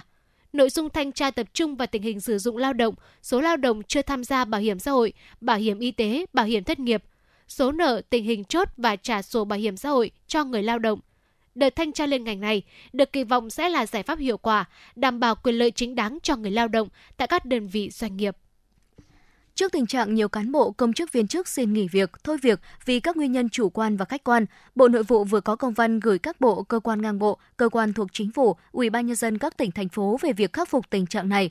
Theo đó, đối với các bộ ngành địa phương, Bộ Nội vụ đề nghị kịp thời nắm bắt tâm tư nguyện vọng, đặc biệt là đội ngũ cấp cơ sở, cải thiện môi trường làm việc theo hướng chuyên nghiệp hiện đại, cạnh tranh lành mạnh, tạo cơ hội phát triển ổn định gắn bó. Đồng thời, đổi mới công tác bố trí sử dụng cán bộ, công chức viên chức để tạo cơ hội điều kiện phát triển, nhất là cán bộ trẻ, khuyến khích tạo điều kiện để cán bộ công chức viên chức được tham gia học tập nâng cao trình độ, năng lực, đối với cán bộ công chức viên chức có hoàn cảnh kinh tế khó khăn, cần có các chính sách hỗ trợ kịp thời. Bộ Nội vụ cũng sẽ khẳng định tiếp tục chủ động nghiên cứu, tham mưu các cấp có thẩm quyền để triển khai thực hiện chính sách cải cách tiền lương theo tinh thần của nghị quyết số 27 của Ban chấp hành Trung ương vào thời điểm phù hợp, đề xuất chính sách thu hút trọng dụng nhân tài khu vực công. Dự kiến trong 3 ngày cuối tuần, từ ngày 23 tháng 9 đến ngày 25 tháng 9 năm 2022, tại khu vực không gian đi bộ Hồ Hoàn Kiếm, khu nhà Bát Giác, quận Hoàn Kiếm, thành phố Hà Nội sẽ diễn ra sự kiện Không gian Bắc Ninh trong lòng Hà Nội năm 2022. Sự kiện do tỉnh Bắc Ninh đề xuất tổ chức với quy mô trưng bày gồm 20 gian hàng cách điệu mang nét kiến trúc và hình ảnh làng quê quan họ Bắc Ninh, bố trí theo năm tổ hợp. Đây là hoạt động được tổ chức lần thứ hai tại không gian đi bộ Hoàn Kiếm nhằm mục đích đẩy mạnh việc quảng bá hình ảnh văn hóa con người Bắc Ninh, thu hút và tăng nguồn khách du lịch trong nước, khách quốc tế đến với thủ đô và về thăm Kinh Bắc. Vì muốn khẳng định bản thân bằng tích xanh Facebook, nhiều người đã tìm mua tích xanh trên mạng rồi bị lừa. Tích xanh Facebook là dấu hiệu xác nhận chính chủ của Facebook cung cấp cho các fanpage hoặc các tài khoản cá nhân nhằm tránh giả mạo cũng như để khẳng định uy tín. Dấu này đặc biệt hữu ích với các tài khoản của người nổi tiếng, doanh nhân, người có tầm ảnh hưởng của xã hội. Tuy nhiên, điều này cũng đã tạo ra một thị trường dịch vụ mua bán danh ảo, thậm chí là lừa đảo với số tiền lên tới hàng trăm triệu đồng. Thực tế Facebook đã có những điều khoản rõ ràng cho cá nhân hay doanh nghiệp muốn được lên tích danh. Như mỗi tài khoản phải có lượng theo dõi tối thiểu là 10.000 người, phải có tầm ảnh hưởng tới xã hội, có đầy đủ giấy tờ cá nhân chính chủ và làm theo một quy trình thủ tục nhất định. Vì vậy, dấu tích danh không thể nhờ ai mua bán được mà các doanh nghiệp chỉ có thể hỗ trợ tạo hồ sơ đủ điều kiện để gửi lên Facebook. Từ nhu cầu lớn về dấu tích danh và sự thiếu hiểu biết của người dùng, rất nhiều vụ việc biến tướng lừa đảo đã xảy ra trong thời gian vừa qua. Cũng theo luật sư, các trường hợp lừa đảo trên mạng hiện nay nhiều vô kể, tuy tuy nhiên, số vụ việc xử lý lại được rất ít bởi việc xác minh các đối tượng trên không gian mạng cực kỳ khó khăn. Vậy nên trước khi chờ đợi vào các cơ quan chức năng, người dân cần tỉnh táo trước mỗi giao dịch trên mạng xã hội. Thưa quý vị, giá tôm cỡ lớn ở miền Tây tăng cao kỷ lục. Giá lợn hơi ghi nhận mức giảm sâu nhất là những thông tin thị trường đáng chú ý ngày hôm nay. Giá tôm cỡ lớn ở miền Tây tăng cao kỷ lục. Thưa quý vị, theo các doanh nghiệp kinh doanh tôm miền Tây, giá tôm thẻ tăng cao đang tập trung ở phân khúc kích cỡ lớn. Nhu cầu của thị trường đang cần nhiều tôm 20 con trên 1 kg để xuất khẩu, nhưng loại này đang hiếm. Giá tôm thẻ loại 20 con trên 1 kg ở miền Tây hiện có giá từ 225.000 đồng đến 260.000 đồng, mức cao nhất từ trước đến nay. Tôm loại 25 con được thu mua với giá là 195.000 đồng, cao hơn trước 10.000 đồng 1 kg. Tôm sú size 20 con trên 1 kg tăng từ 230.000 đồng lên 200 160.000 đồng nhưng số lượng lại rất ít. Giá tiêu hôm nay tại thị trường trong nước tiếp tục giảm 500 đồng trên kg tại các địa phương. Hiện giá tiêu giao động quanh mốc 64 đến 67.000 đồng trên kg. Cụ thể tại Gia Lai, giá tiêu hôm nay được thương lái thu mua mức 64.000 đồng trên kg, giảm 500 đồng trên kg. Tại Đắk Lắk, Đắk Nông, giá tiêu hôm nay cũng giảm 500 đồng trên kg, xuống còn 65.000 đồng trên kg. Tại Bình Phước, giá tiêu giảm còn 66.000 đồng trên 1 kg. Giá lợn hơi hôm nay ghi nhận đà giảm sâu và với biên độ rộng ở cả ba khu vực miền Bắc, miền Trung, Tây Nguyên và khu vực miền Nam. Tại khu vực miền Bắc, mức giảm nhiều nhất là 6.000 đồng một kg, giao động trong khoảng từ 60.000 đồng đến 65.000 đồng một kg. Tại khu vực miền Trung Tây Nguyên, giá giảm từ 1.000 đồng đến 3.000 đồng một kg so với ngày hôm qua và giao động trong khoảng từ 57.000 đồng đến 63.000 đồng trên một kg. Tại khu vực miền Nam, mức giảm trong khoảng từ 1.000 đồng đến 3.000 đồng một kg và giao động trong khoảng từ 57.000 đồng đến 64.000 đồng trên 1 kg. Từ 15 giờ chiều nay, Liên Bộ Công Thương Tài chính thực hiện điều chỉnh giá xăng dầu theo chu kỳ. Trong kỳ này, giá xăng dầu tiếp tục được điều chỉnh giảm. Trong giá dầu được điều chỉnh giảm rất mạnh. Cụ thể, sau điều chỉnh của Liên Bộ Công Thương Tài chính, giá xăng E5 RON92 về 21.780 đồng trên một lít, giảm 450 đồng. Xăng RON953 là 22.580 đồng trên lít, giảm 1.650 đồng. Giá các mặt hàng dầu cũng đồng loạt giảm. Cụ thể, dầu diesel về mức là 22.530 đồng một lít, giảm 1.650 đồng. Dầu hỏa có mức giá mới là 22.440 đồng, giảm 1.970 đồng. Dầu ma rút có giá là 14.650 đồng trên 1 kg, giảm 380 đồng. Trong kỳ điều chỉnh lần này, cơ quan điều hành đã quyết định trích lập quỹ bình ổn xăng dầu, mỗi lít xăng từ 450 đến 451 đồng vào quỹ. Dầu DO, dầu hỏa, dầu ma rút trích lập quỹ bình ổn từ 300 đến 741 đồng mỗi lít. Dạ vâng thưa quý vị và tới đây thời lượng của chương trình chuyển động Hà Nội chiều cũng xin được phép khép lại. Mọi ý kiến đóng góp cho chương trình mời quý vị thính giả gửi đến email tin tức fm96a@gmail.com hoặc gọi đến tổng đài 0243 773 6688. Và ngoài ra quý vị thính giả cũng có thể tương tác trên fanpage FM96 Thời sự Hà Nội và nghe lại các chương trình đã phát sóng trên Apple Podcast. Còn bây giờ, kính chào tạm biệt và hẹn gặp lại quý vị trong những chương trình sau.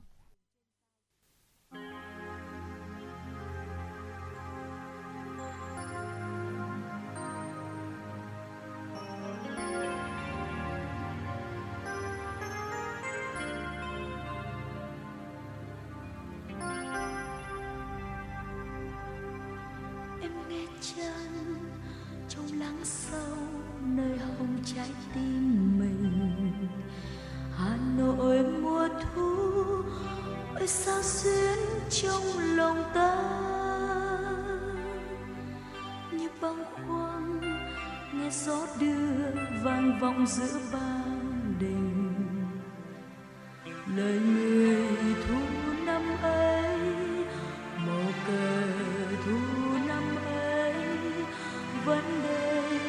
xanh trên